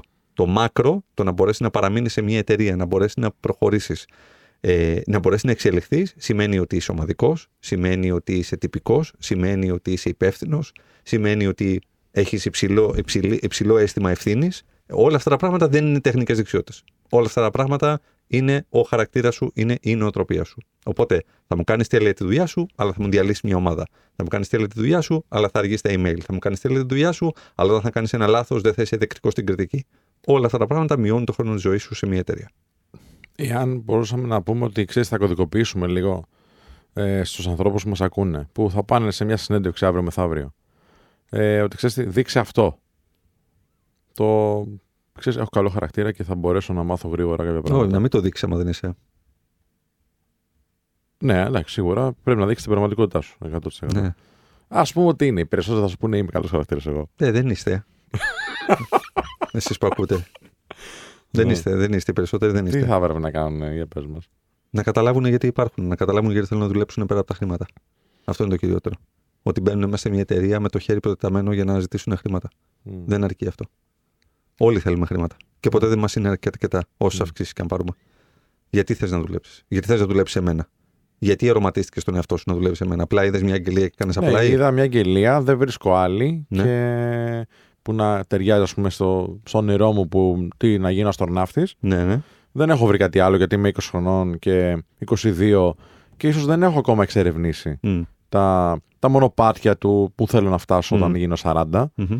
Ε, αλλά χρειάζομαι χρήματα. Μμ. Και ξέρεις τι, έτσι όπως διάβασα την αγγελία, νομίζω ότι μπορώ να σου να συνεισφέρω. Μμ. Τι σε κάνει ξεχωριστό σε σχέση με τον προηγούμενο και τον επόμενο όμως; Ναι, είναι πολλά Αυτό ζητήματα είναι. τα οποία πρέπει να Αυτό είναι δούμε μια εδώ. πάρα πολύ Μμ. σημαντική ερώτηση που πρέπει Γιατί να πρώτα απαντάει. απ' όλα όμως δεν ξέρω ποιο είναι ο επόμενο και ο προηγούμενος εγώ θα σου κάνω το δικηγόρο του διαβόλου. Φυσικά. Δεν ξέρω ποιοι είναι. Τι σε κάνει ξεχωριστό σε σχέση με τον Μάλιστα. προηγούμενο και τον Ναι, επόμενο. ναι. Όχι καλύτερο. Μμ. Γι' αυτό προσέχω πάρα πολύ καλά τι λέω. Σωστό. σωστό. Για, γιατί είσαι ξεχωριστός σε σχέση με αυτούς; Όχι γιατί είσαι καλύτερος από αυτούς. Δεν με ενδιαφέρει. Τι σε ξεχωρίζει για σένα; Γιατί ας πούμε, για να δώσουμε και κάποια. τύπ- μπή- Μπήκα στο site και είδα ότι εδώ πέρα σας λείπει αυτό και πιστεύω ότι με τις γνώσεις που έχω και την εμπειρία που έχω μπορώ να το καλύψω. Ναι, το ένα είναι εσωστρεφές, το άλλο είναι εξωστρεφές. Το Ναι. ένα είναι τα τρία σημαντικά, τα, τα, τρία, τα τρία δυνατά μου στοιχεία τα οποία είναι αναμφισβήτητα και μπορώ να τα αποδείξω ανα πάσα στιγμή. Με πετάξεις σε μία αρένα με μετάβρους, μπορώ να, μπορώ να στα αποδείξω αυτά τα τρία μου στοιχεία. Άρα πρέπει να τα έχω δουλέψει στον εαυτό μου. Πρέπει να, κα- να έχω κάνει ένα προσωπικό SWOT analysis. Έτσι. Σε αυτά βασίζω πάρα πολύ την προσωπικότητά μου και την απόδοσή μου στην εταιρεία, αλλά και στην κοινωνία εν γέννη. Δεν είμαι άλλος άνθρωπος από την κοινωνία. Είμαι ακριβώς ο ίδιος. Και αυτό έχει μεγάλη σημασία που λέω. Δεν μπορώ να είμαι άδικος και μπάσταρδος εκεί έξω στην κοινωνία και μέσα στην εταιρεία να είμαι δίκαιος και τυπικός. Δεν γίνεται αυτό το πράγμα. Και νούμερο δύο είναι το κομμάτι της, του, εκ- του εξωστρεφούς ανθρώπου. Δηλαδή, πώς αυτά τα οποία διαβάζω και την εταιρεία, τα νέα της εταιρείας, το όραμα της εταιρείας, ο σκοπός της εταιρείας, η αξία της εταιρείας, της εταιρείας, με κάποιο τρόπο μπορούν να γίνουν embedded μέσα στον δικό μου εαυτό. Δηλαδή, με κάποιο τρόπο ταυτίζομαι με αυτό το οποίο βλέπω σαν εταιρεία. Μπορεί να μην είναι 100% αλήθεια και εδώ έρχονται τα λευκά ψέματα τα οποία λέμε. Δηλαδή, συνθηκολογείς με τον εαυτό σου και λες: OK, πρέπει να δημιουργήσω ένα story. Γενικότερα, ο κόσμος αρέσκεται στο να αγοράζει ιστορίες, να αγοράζει παραμύθια. Με αυτόν τον τρόπο ψηφίζουμε και πάρα πολλές φορές. Λεφτά υπάρχουν, ας πούμε, για παράδειγμα. Ακόμα και αν δεν υπήρχαν, τα ψηφίσαμε. Ε, ή το άφθαρτο ή το οτιδήποτε. Όλα αυτά τα πράγματα είναι πράγματα τα οποία αρέσκεται ο κόσμος να ακούει. Άρα πρέπει να χτίσεις ένα αφήγημα γύρω από τον εαυτό σου και πώς αυτός ο εαυτός ο οποίος έχεις με τα καλά του στοιχεία μπορεί να κουμπώσει για συγκεκριμένους λόγους σε αυτό το εταιρικό περιβάλλον. Αν αυτό το πράγμα το, το στήσεις και το αφηγηθείς με ένα σωστό τρόπο, δεν είναι ότι θα σαγηνεύσει τον άλλον. Δεν είναι ότι θα τον, θα τον συνεπάρεις και άρα θα τον πλανέψεις. Είναι του ότι θα του δώσεις την ευκαιρία να αντιληφθεί ότι έχεις δουλέψει με τον, εαυτό του, ο- με τον εαυτό σου, ότι έχεις περάσει χρόνο με σένα και ότι έδωσες τη δέουσα προσοχή, τη δέουσα ενέργεια, ε, το, το, το δέοντα χρόνο για να μπορέσεις να φτιάξεις αυτό και να ξεχωρίσεις από τον προηγούμενο τον επόμενο. Αν θα, είναι- αν θα είσαι καλύτερος ή όχι, θα, θα, το, θα το δείξει η πορεία. Πάμε στο δέοντα διάλειμμα. Πάμε στο δέοντα διάλειμμα. Στο, δε, στο δέοντα το διάλειμμα. Στο το είπα. Στο δέοντα διάλειμμα, ναι, ναι. Πάμε. 989 Radio, επιστρέφουμε σε λίγο. 989 Radio, επιστρέψαμε, είναι η εκπομπή, θα σας ειδοποιήσουμε και συζητάμε εδώ για τις συνεντεύξεις, συζητάμε για το hard skills, όχι hard character, train skills. Άμα δεν προσωποποιείς, φαντάσου πώς θα το κάνεις. Εντάξει τώρα, ρε φίλε, δεν έχω πιει όλο τον καφέ μου. Δεν έχω πιει όλο τον καφέ μου. Να σε ρωτήσω κάτι. Ό,τι θέλεις. Και στους δύο βασικά η ερώτηση. Στο Δημήτρη ποτέ, γιατί έχει καιρό να μιλήσει. Ώρα. Δημήτρη, είσαι έτοιμος; Είναι Ναι. πολύ δύσκολη ερώτηση. Για πες. Αρχικά, γιατί πιστεύουμε, γιατί πιστεύουμε ότι πάντα πρέπει να πληρωνόμαστε λίγο περισσότερα από όσα παίρνουμε τώρα; Γιατί πιστεύουμε ότι δεν παίρνουμε όσα αξίζουμε; Δεν, δεν πιστεύω ότι υπάρχει κάποιος που το θεωρεί ότι α, πληρώνουμε τέλεια. Α, δεν είναι 2% για να μην λέω υπερβολές. Να μην είμαι απόλυτος. Ρε, εσύ δεν θέλω να είμαι κακός. Και Όχι, δεν, και το δεν- έχεις προσπαθήσει πολύ να και μην δεν είσαι. θα είμαι. Α, ε, νομίζω ότι ο, νομίζω ότι αυτός που βγαίνει ο κακός είναι ο εργοδότης. Ενώ δεν είναι. Μμ, Και θα σου πω γιατί. Ενώ δεν είναι πάντα. πάντα. Ενώ δεν είναι πάντα, ναι, με συγχωρείτε. Ε, θα σου πω γιατί.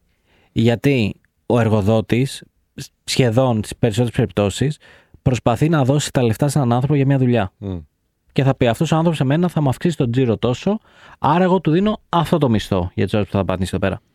Από τη στιγμή που συμφωνούν, από τη στιγμή που συμφωνούν και λέει ο άλλο ναι, για αυτά τα λεφτά θα έρθω να δουλέψω, κανονικά δεν θα έπρεπε να υπάρχει παράπονο. μμ, Αλλά τι συμβαίνει; Δεν ζούμε σε έναν τέλειο κόσμο. μμ. Και αυτό που συμβαίνει για μένα είναι ότι ο άνθρωπος στη στιγμή που κλείνει τον deal δεν λαμβάνει υπόψη του εξωτερικούς παράγοντες. Δηλαδή, αυξήθηκαν τα ενίκια. Ναι, Αυτομάτως το deal μου είναι άκυρο. ναι. Θέλω παραπάνω λεφτά. Μο- ε, χάλασε το αμάξι, πρέπει να το πάω συνεργείο αυτό το μήνα. Πάει ο μισθός. Μμ. Ε, αυξήθηκε με τον πόλεμο το πετρέλαιο, τα κοινόχρηστα με έχουν λυγίσει. Άρα παίρνω πολύ λίγα λεφτά. Πρόσεξε, αυτό που δίνει στην εταιρεία σαν value δεν έχει αλλάξει. Ναι. Έχουν αλλάξει όλοι οι εξωτερικοί παράγοντες. Στο οποίο την πληρώνει ο εργοδότης. Μμ. Γιατί λες ξαφνικά ότι κοίταξε να δεις, δεν μου φτάνουν τα λεφτά. Άρα τι φταίει, φταίει ότι παίρνω λίγα λεφτά. Θα μου πεις, αυτή δεν είναι η λύση να πάρει παραπάνω λεφτά. Μα ναι, αυτή είναι η λύση. Αλλά αντίστοιχα επηρεάζει και τον εργοδότη αυτό. Ρε. Εννοείται επηρεάζει για τον εργοδότη, αλλά αυτό που δεν σκέφτεται κανείς είναι ότι, ωραία, άρα πρέπει, να πάρω, παρα- άρα πρέπει να πάρω παραπάνω λεφτά. Δεν λέει κανείς, άρα να δώσω παραπάνω value για να πάρω παραπάνω λεφτά. Ναι, ναι. Λέει για τα ίδια που κάνω, πρέπει να πάρω παραπάνω λεφτά. Και αν δεν μου τα δώσει αυτή η εταιρεία, θα πάω σε μια άλλη που θα μου τα δώσει. συμφωνώ πολύ. Υπάρχουν και κάποιοι βέβαια που λένε: Ξέρεις τι άλλο μπορώ να κάνω για να αυξήσω το εισόδημά μου. Εντάξει, είναι ελάχιστη, Σπύρο. Είναι ελάχιστη, συμφωνώ πολύ. Ναι, ελάχιστη. ναι, όχι απλά το λέω για, για Δεν το στο λέω αγαπητό κοινό. μόνο για ναι, το ναι. side hustle που λες να ξεκινήσω ένα project έξτρα και τα λοιπά, που εκεί πέρα είναι άπειρο ελάχιστη. Ναι, να πήρε Ε, γιατί και εμένα μου έχουν έρθει άνθρωποι πώς να μάθω κάτι και όταν τους είπα ότι κάνω το side hustle, με κοιτάζανε λες και είπα λες και είμαι εξωγήινος. Που είναι Εγώ- παράλληλη εργασία αυτό σε ένα μικρό project τέλος πάντων που μπορεί να κάνεις τον ελεύθερο σου χρόνο. Ναι. Αυτό σημαίνει αυτό. Εγώ θα σου μιλήσω και για μέσα στην εταιρεία ότι είναι ελάχιστοι αυτοί που θα έρθουν και θα πούνε τι παραπάνω μπορώ Ναι, να ρε κάνω φίλε. στο ρόλο μου και Ή σε άλλο ρόλο, φίλε. Και σε Ε, άλλο ρόλο. Παράλληλα. Ναι. Να πάρω εγώ το καθήκον αυτό. να δώσε μου πράγματα για να σου ζητήσουν αύξηση μετά. Είναι απειροελάχιστη. Σε μένα, 15 χρόνια δουλεύω στο χώρο του digital και σε θέσεις που από κάτω είχα ομάδες, δεν μου είχε έρθει ποτέ κανείς. Και να μου πει, για το μόνο που μου έχουν έρθει είναι έκλεισα δύο χρόνια, θέλω αύξηση. Ποτέ κανένα και σε μένα. Ε, Στις τηλεπικοινωνίες, στην αυτοβελτίωση, στην εκπαίδευση, πουθενά δεν έχει έρθει ποτέ κάποιος. Είχε τύχει να έχω ένα διάστημα 97 άτομα στην ε, ομάδα. Δεν έχει έρθει ποτέ κανένας να πει: Δώσ' μου και αυτό, να αποδείξω τις δυνάμεις μου, Μμ. από τη μία. Απ' την άλλη, ξέρεις, θέλω και περισσότερα χρήματα. Άμα το φέρω, τι θα κερδίσω. Έτσι, να κάνουμε ένα deal, έτσι, πολύ business. Κωνσταντίνε, τι λες; Ε, μην αφήνεστε ρε παιδιά, μην αφήνεστε στη δουλειά σας. Ε, υπάρχει ένα ρητό αγγλικό το οποίο λέει ότι στις, όταν εργάζεσαι πρέπει να κάνεις learn και earn. Να μαθαίνεις δηλαδή και να κερδίζεις έτσι, χρήματα. Αν δεν συμβαίνουν και τα δύο, τουλάχιστον για να μένεις σε μια δουλειά πρέπει να συμβαίνει τουλάχιστον το ένα. Δηλαδή ή να κερδίζεις αρκετά χρήματα ή αν δεν κερδίζεις πολλά χρήματα τουλάχιστον να μαθαίνεις. Αν αφήνεσαι και μπαίνεις σε μια θέση και μετά από δύο χρόνια, τρία χρόνια, τέσσερα χρόνια κάνεις ακριβώς το ίδιο πράγμα, δεν ζημιώνεται μόνο ο εργοδότης. Ο κύριος άνθρωπος που ζημιώνεται είσαι εσύ. Γιατί δεν αναπτύσσει δεξιότητες. Γιατί δεν αρκεί να έχουν περάσει 4 και 5 και 6 χρόνια στην ίδια δουλειά με τις ίδιες αρμοδιότητες για να σου δώσει κάποιος παραπάνω χρήματα. Τα παραπάνω χρήματα δεν τα παίρνεις λόγω παλαιότητας. Τα παίρνεις λόγω της αξίας που φέρνεις πίσω. Και η αξία που φέρνεις πίσω, αν επί πέντε χρόνια κάνεις ακριβώς τα ίδια σε μια εταιρεία, είναι ακριβώς η ίδια αξία, συν τον πληθωρισμό, που μάλλον είναι η μικρότερη αξία που τελικά φέρνεις πίσω. Άρα, εδώ πέρα δεν είναι ότι μπαίνω σε μια εταιρεία και περιμένω να παλιώσω για να πληρωθώ καλύτερα. Είναι ότι μπαίνω σε μια εταιρεία και όπως μπαίνω σε μια σχέση, για παράδειγμα, φιλική, ερωτική, είναι κάθε μέρα ένας διαρκής αγώνας, πρώτον για να κάνω καλά τη δουλειά μου. Δεύτερον, για να αποδεικνύω ότι εάν εγώ φύγω από την εταιρεία, η εταιρεία θα έχει ένα δυσαναπλήρωτο κενό. Και νούμερο τρία, για να μπορώ να εξελίσσομαι και να μπορώ να υπερπαράγω πρώτα για τον εαυτό μου που χτίζω επιπλέον δεξιότητες και μπορώ να τις μεταπουλήσω στην αγορά την επόμενη μέρα. Και δεύτερον για το κομμάτι του μισθού που μπορείς να πας πάρα πολύ άνετα με νούμερα, με αριθμούς, με αποδείξεις και να στήσεις ένα strong case για να μπορέσεις να, να έχεις μια αύξηση. Αυτά. Οπότε η συμβουλή μου είναι μην αφήνεστε.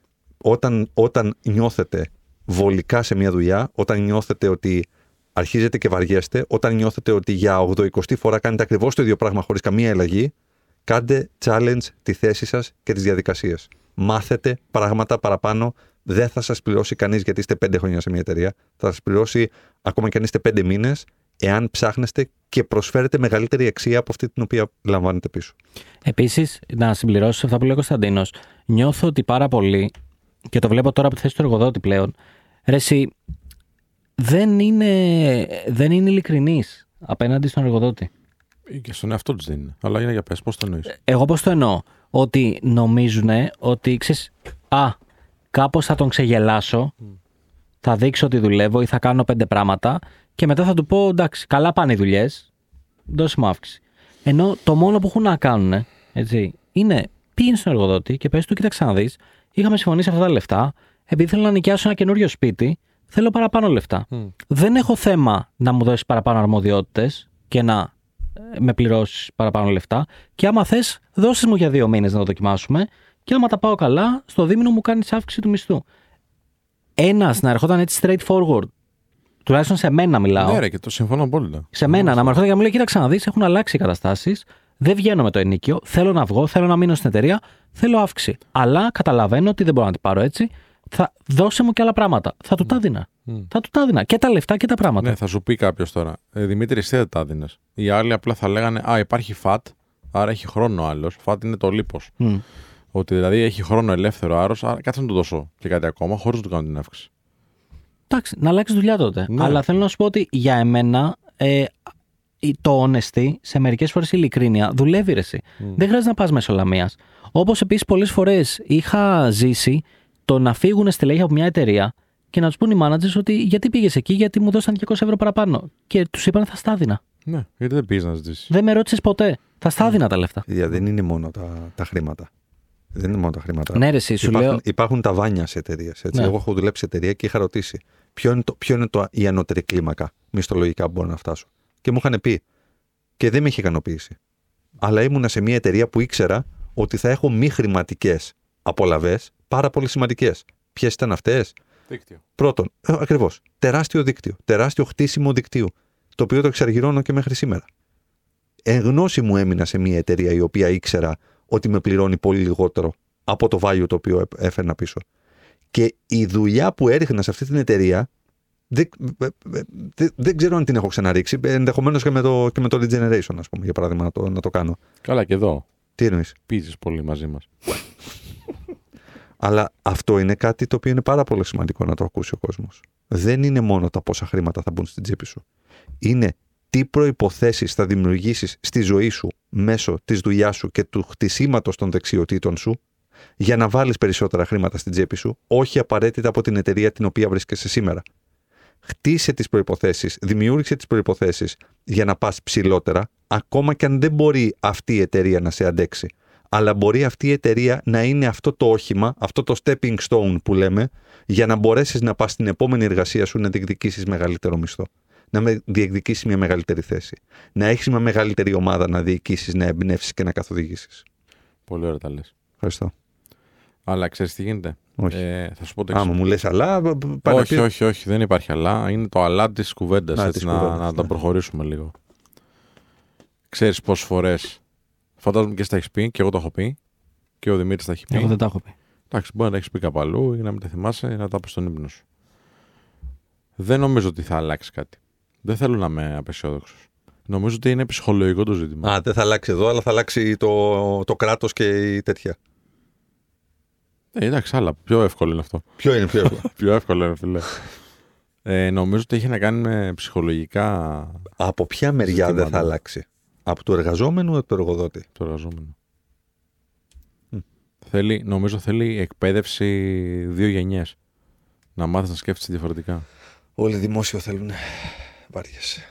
Όχι, ρε φίλε, δεν θέλουν όλοι δημόσιο. Δεν, δεν θέλουν όλοι, αλλά θέλουν πάρα θέλουν πολύ. λεφτά, θέλουν λίγο πιο εύκολα να βγαίνουν. Και εγώ Όχι. το σέβομαι, το ακούω, το καταλαβαίνω. Θέλω κι εγώ να βγάζω περισσότερο με λιγότερο κόπο. Θέλω κι εγώ. Που είμαι εργοδότης. Ξέρεις πόσα παιδιά. Απλά δεν, δεν είναι εύκολη η σύνδεση του κόνσεπτ, του, της ουσίας δηλαδή, της ανταλλαγής αξίας. Δεν είναι εύκολη Ρε, στο εσύ εδώ μυαλό πολλών θέλουν ανθρώπων. Gen Z και θέλουν, μου στέλνουν μήνυμα πώς μπορούν να μπουν στο δημόσιο. Gen Z. Ναι, ότι υπάρχουν κάποιοι σίγουρα. Κάποιοι. Ναι. Καλά, Σπύρο, άστο. Εντάξει, ξέρεις καλύτερα. ε, Είσαι Ναι, σε ξέρω, καλύτερη. είναι, τέτοια είναι, στην πολύ, αγορά. είναι πολύ. Είναι πολύ. Θεωρώ, απλά το, το, το, γιατί το λέω έτσι, γιατί πιστεύω ότι αντιλαμβάνεται πλέον ο κόσμος ότι το δημόσιο δεν είναι αυτό που ήταν ένα. Από άποψη μισθολογικά, βέβαια, έτσι μιλάω. Ε, και από άποψη ευκολιών. Δεν είναι ό,τι ήταν παλιά. Οπότε φαντάζομαι ότι ο άνθρωπος που έχει βλέψει για τον εαυτό του να, να παίρνει περισσότερο από ένα χιλιάρικο κάποια στιγμή στη ζωή του, ε, δεν θα πάει στο δημόσιο. Εντάξει. Μπορεί να ξέρει ότι στο δημόσιο μπορεί να κάνει παράλληλα δύο δουλειές. Επίσης, ναι, μπορεί, ναι, να, ξε- ναι, ναι, μπορεί, να να, έχει τέτοιες ευκολίες. μπορεί να έχει στο μυαλό του την, την, την ψευδή, αν θέλεις, αίσθηση, που δεν είναι 100% ψευδής, ότι δεν θα υπόκειται και σε έλεγχο. Το οποίο είναι επίσης πάρα πολύ σημαντικό. Δεν μας αρέσει. Τα έχουμε χτυπάει όλο στην κάρτα. Από, Εντάξει. το, από αυτό δηλαδή μέχρι το Πήγε ο ό,τι άλλος- άλλο γίνεται. Ναι. Πήγε ο άλλος ο δεύτερος σταθμάρχης και πήρε 30 μέρες αναρωτική, του Ναι, δώσανε ρε, ακριβώς φίλε. μετά το τέτοιο. Τώρα. τι- ε, Ρε, κα- ο, Ρε, για, τώρα- ο γιατρός τι έκανε, ρε, Ρε, φίλε, δεν το ξέρε. Ρε και βγαίνει ο γιατρός και δίνει, και δίνει τον από κάτω του. Ρε είσαι διευθυντής εσύ. Και δίνεις τον από κάτω αφού από σένα πέρασε. Εσύ εισηγήθηκες να πάει να του δώσει ο άλλος αναρωτική. Γιατί δίνεις τον από κάτω σου; Βγες μπροστά και πες εγώ, ναι. Χωρίς εξέταση. Κάνε ανάληψη ευθύνης. Κάνε ανάληψη ευθύνης. Είσαι διευθυντής. Άσε τώρα, μη με, μη με, θα, θα με, με Τέλος κλείσουν. πάντων, το, το ζήτημα είναι και να πάμε μου σε ένα κάνεις διάλειμμα εμένα μετά από πάμε σε αυτό. διάλειμμα. Έλα, έλα, έλα, όχι, όχι, μην μη, μη πειράζει το προσωπικό, ρε. λοιπόν, πάμε στα διάλειμμα. Θα τα λέμε σε λίγο. 99 Radio επιστρέφουμε. 99 Radio επιστρέψαμε. Είναι η εκπομπή, θα σας ειδοποιήσουμε και μπαίνουμε στο τελευταίο τέταρτο της εκπομπής. Ξέρουμε. εκπομπάρας, Της εκπομπάρας. εκπομπάρας. Θα σας λείψουμε. Ξέρουμε, τα λέμε ωραία, έτσι μας λέει τουλάχιστον. Γιατί οι δύο-τρεις που μας στέλνουν μηνύματα.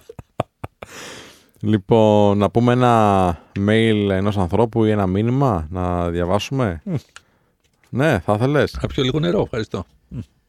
Είναι και νερό. Είναι και απαιτητικός ο τυπάκος. Τώρα δεν κάναμε διάλειμμα, δεν μπορείς να πιείς.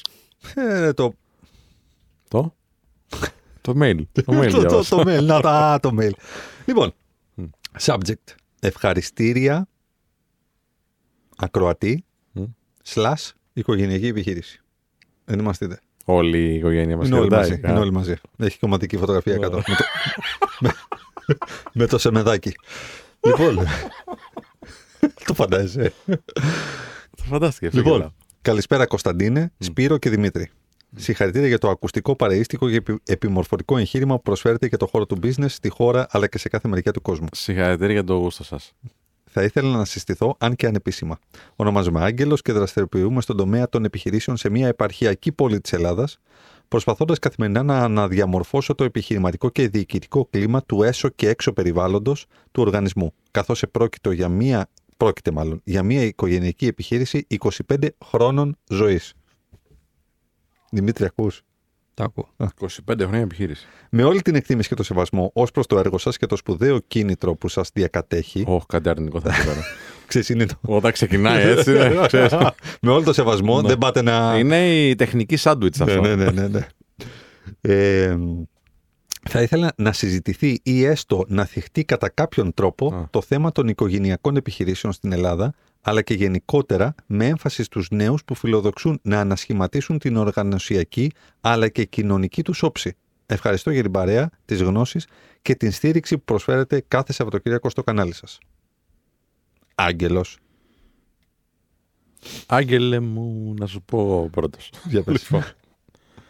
Ε, εγώ είμαι πολύ κατά των οικογενειακών επιχειρήσεων. Με ποια έννοια. Ε, όχι να μην υπάρχουν προφανώς, έτσι. Θα ήταν αστείο αυτό. Είναι ραχοκουγαλιά της ε, της επιχειρηματικότητας στην Ελλάδα. Ε, θεωρώ ότι είναι κακό ένας γιος ή μια κόρη να δουλεύει μαζί με γονείς. Μπλέκονται πάρα πολλοί οι σχέσεις και μπλέκονται σε ένα επίπεδο που έχω δει από την ενασχόλησή μου με την προσωπική ανάπτυξη και τους ανθρώπους που έχουμε αναλάβει ότι τους περιορίζει σε τέτοιο βαθμό που είναι πολύ δύσκολο να ανοίξουν τα φτερά τους σε πολλά επίπεδα μετά. Ε, οπότε θεωρώ, όπως είναι το ότι απογαλακτίζεσαι και πας σε ένα δικό σου σπίτι και βρίσκεις τα έπιπλά σου και έχεις τις δυσκολίες σου με το ποιος θα πλύνει τα ρούχα, τι θα γίνει με τα πιάτα, κάποιος να πληρώσει το ρεύμα κτλ. Έτσι απαιτείται να, για μένα, για το καλό του ψυχισμού σου και το καλό της ε, οποιασδήποτε άλλης ανάπτυξης σου οπουδήποτε αλλού, ε, να δοκιμάσεις τουλάχιστον να, να βγεις στον στίβο της εργασίας ε, χωρίς τα οικογενειακά βάρη ή τις οικογενειακές ε, πατερίτσες. Να πω βέβαια ότι προσπαθεί Μμ. να αλλάξει το, το επιχειρηματικό μοντέλο Μμ. μέσα Δεν στη- θα γίνει, γι' αυτό το λέω. Δεν θα γίνει. Δεν, είναι- δεν, είναι, δεν θα γίνει. Δεν θέλω να είμαι απόλυτος, αδερφέ μου, Άγγελε, αλλά είναι τόσο δύσκολο γιατί δεν έχεις να τους πεις μόνο με νούμερα. Έχεις να τους πεις και σαν γιος προς πατέρα ή μητέρα. Δεν ξέρω τώρα ποιο κάνει κουμάντο. Οπότε η, είναι διπλός ο αγώνας και τριπλός και μπορεί να μην γίνει ποτέ. Και αν γίνει, πάντα θα έχεις την αίσθηση ότι το κάνανε γιατί ή το κάνανε, το κάνουν εύκολα. Το κάνανε επειδή είμαι ο γιος. Ε, δεν, το, δεν το κερδίζεις με την αξία σου, να το πω έτσι, σε εισαγωγικά πολλά. Ε, ελπίζω να, να καταλαβαίνεις την ουσία αυτών που λέω και να μην ε, σε ενοχλεί, γιατί καταλαβαίνω ότι είναι σκληρό αυτό που ε, μεταφέρω τώρα στο ακροατήριο. Ε, να μην σε ενοχλεί ε, το, το ύφος ή το, το όχημα, το λεκτικό τέλος πάντων που χρησιμοποιώ. Αλλά θεωρώ ότι θα είναι πολύ καλό για οποιονδήποτε άνθρωπο, για οποιαδήποτε ε, κυρία ή κύριο μας ακούει τώρα να δοκιμάσει και λίγο μόνος του. Και μετά ας γυρίσει και σαν αναλάβει αφού αποφασίσει ο μπαμπάς και η μαμά ότι τώρα αποσύρωμαι. Εντάξει. Θα είπες; Ε, Φυσικά. Άγγελε μου, Μμ.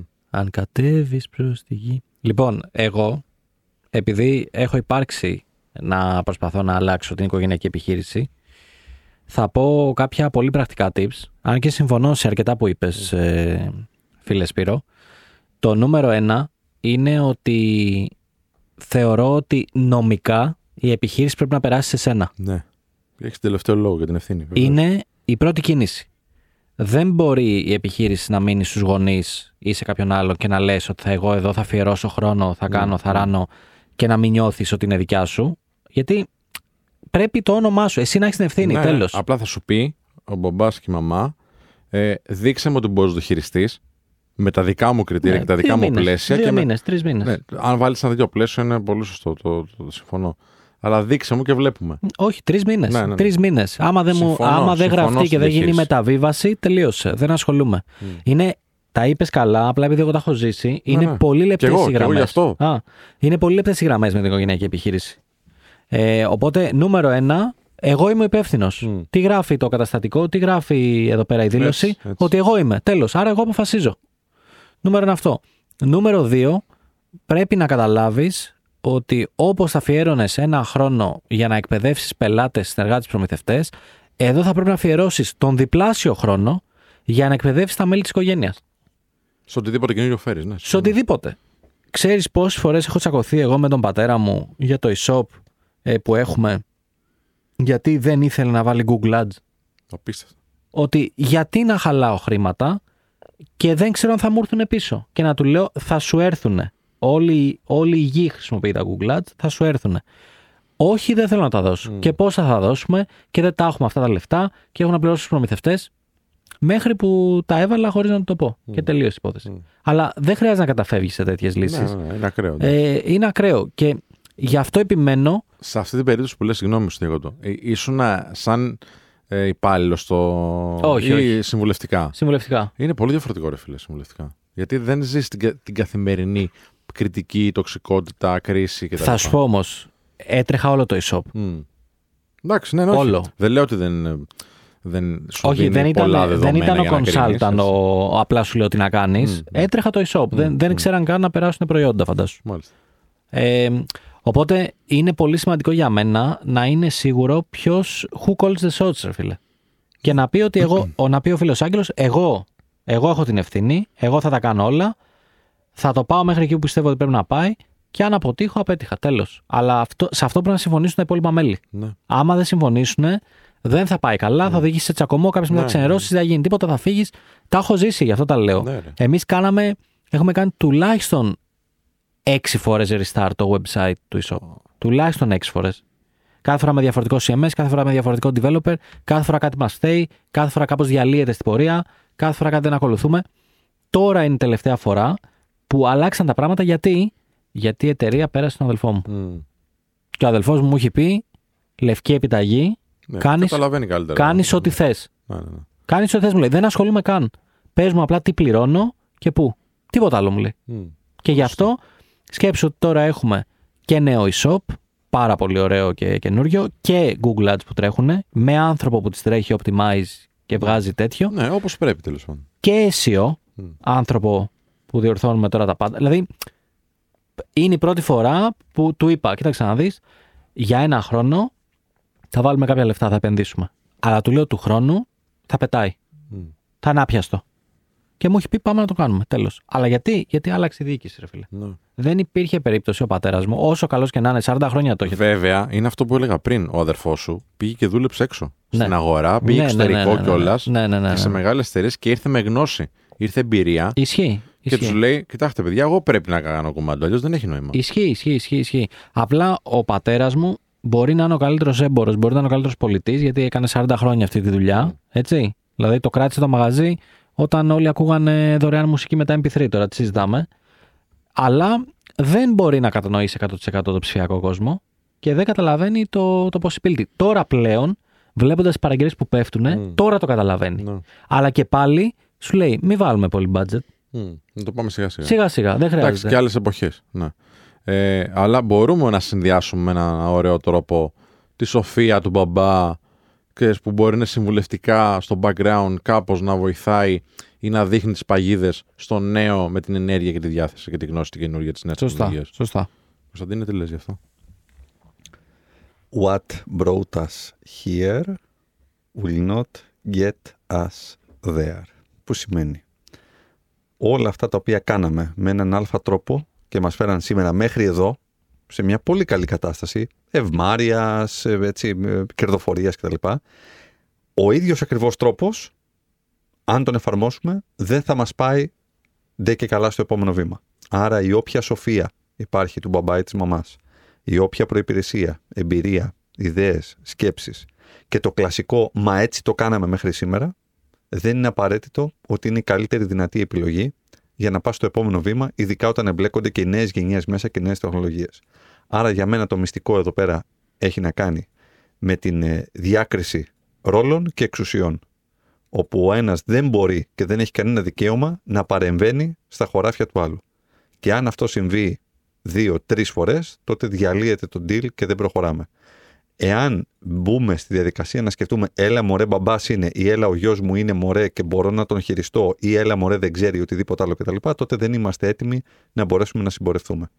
Αν υπάρχει αμοιβαία κατανόηση ότι όλοι μπορούν να συνεισφέρουν σε αυτό το νέο εγχείρημα αλλά κάποια πράγματα δεν θα μοιάζουν έτσι όπως ήταν στο παρελθόν Και αυτό έχει να κάνει συνήθως με την παλιά γενιά, η οποία φέρνει μία ρίση του τύπου Εγώ ξέρω γιατί εγώ το έστησα και το έχω φτάσει μέχρι εδώ.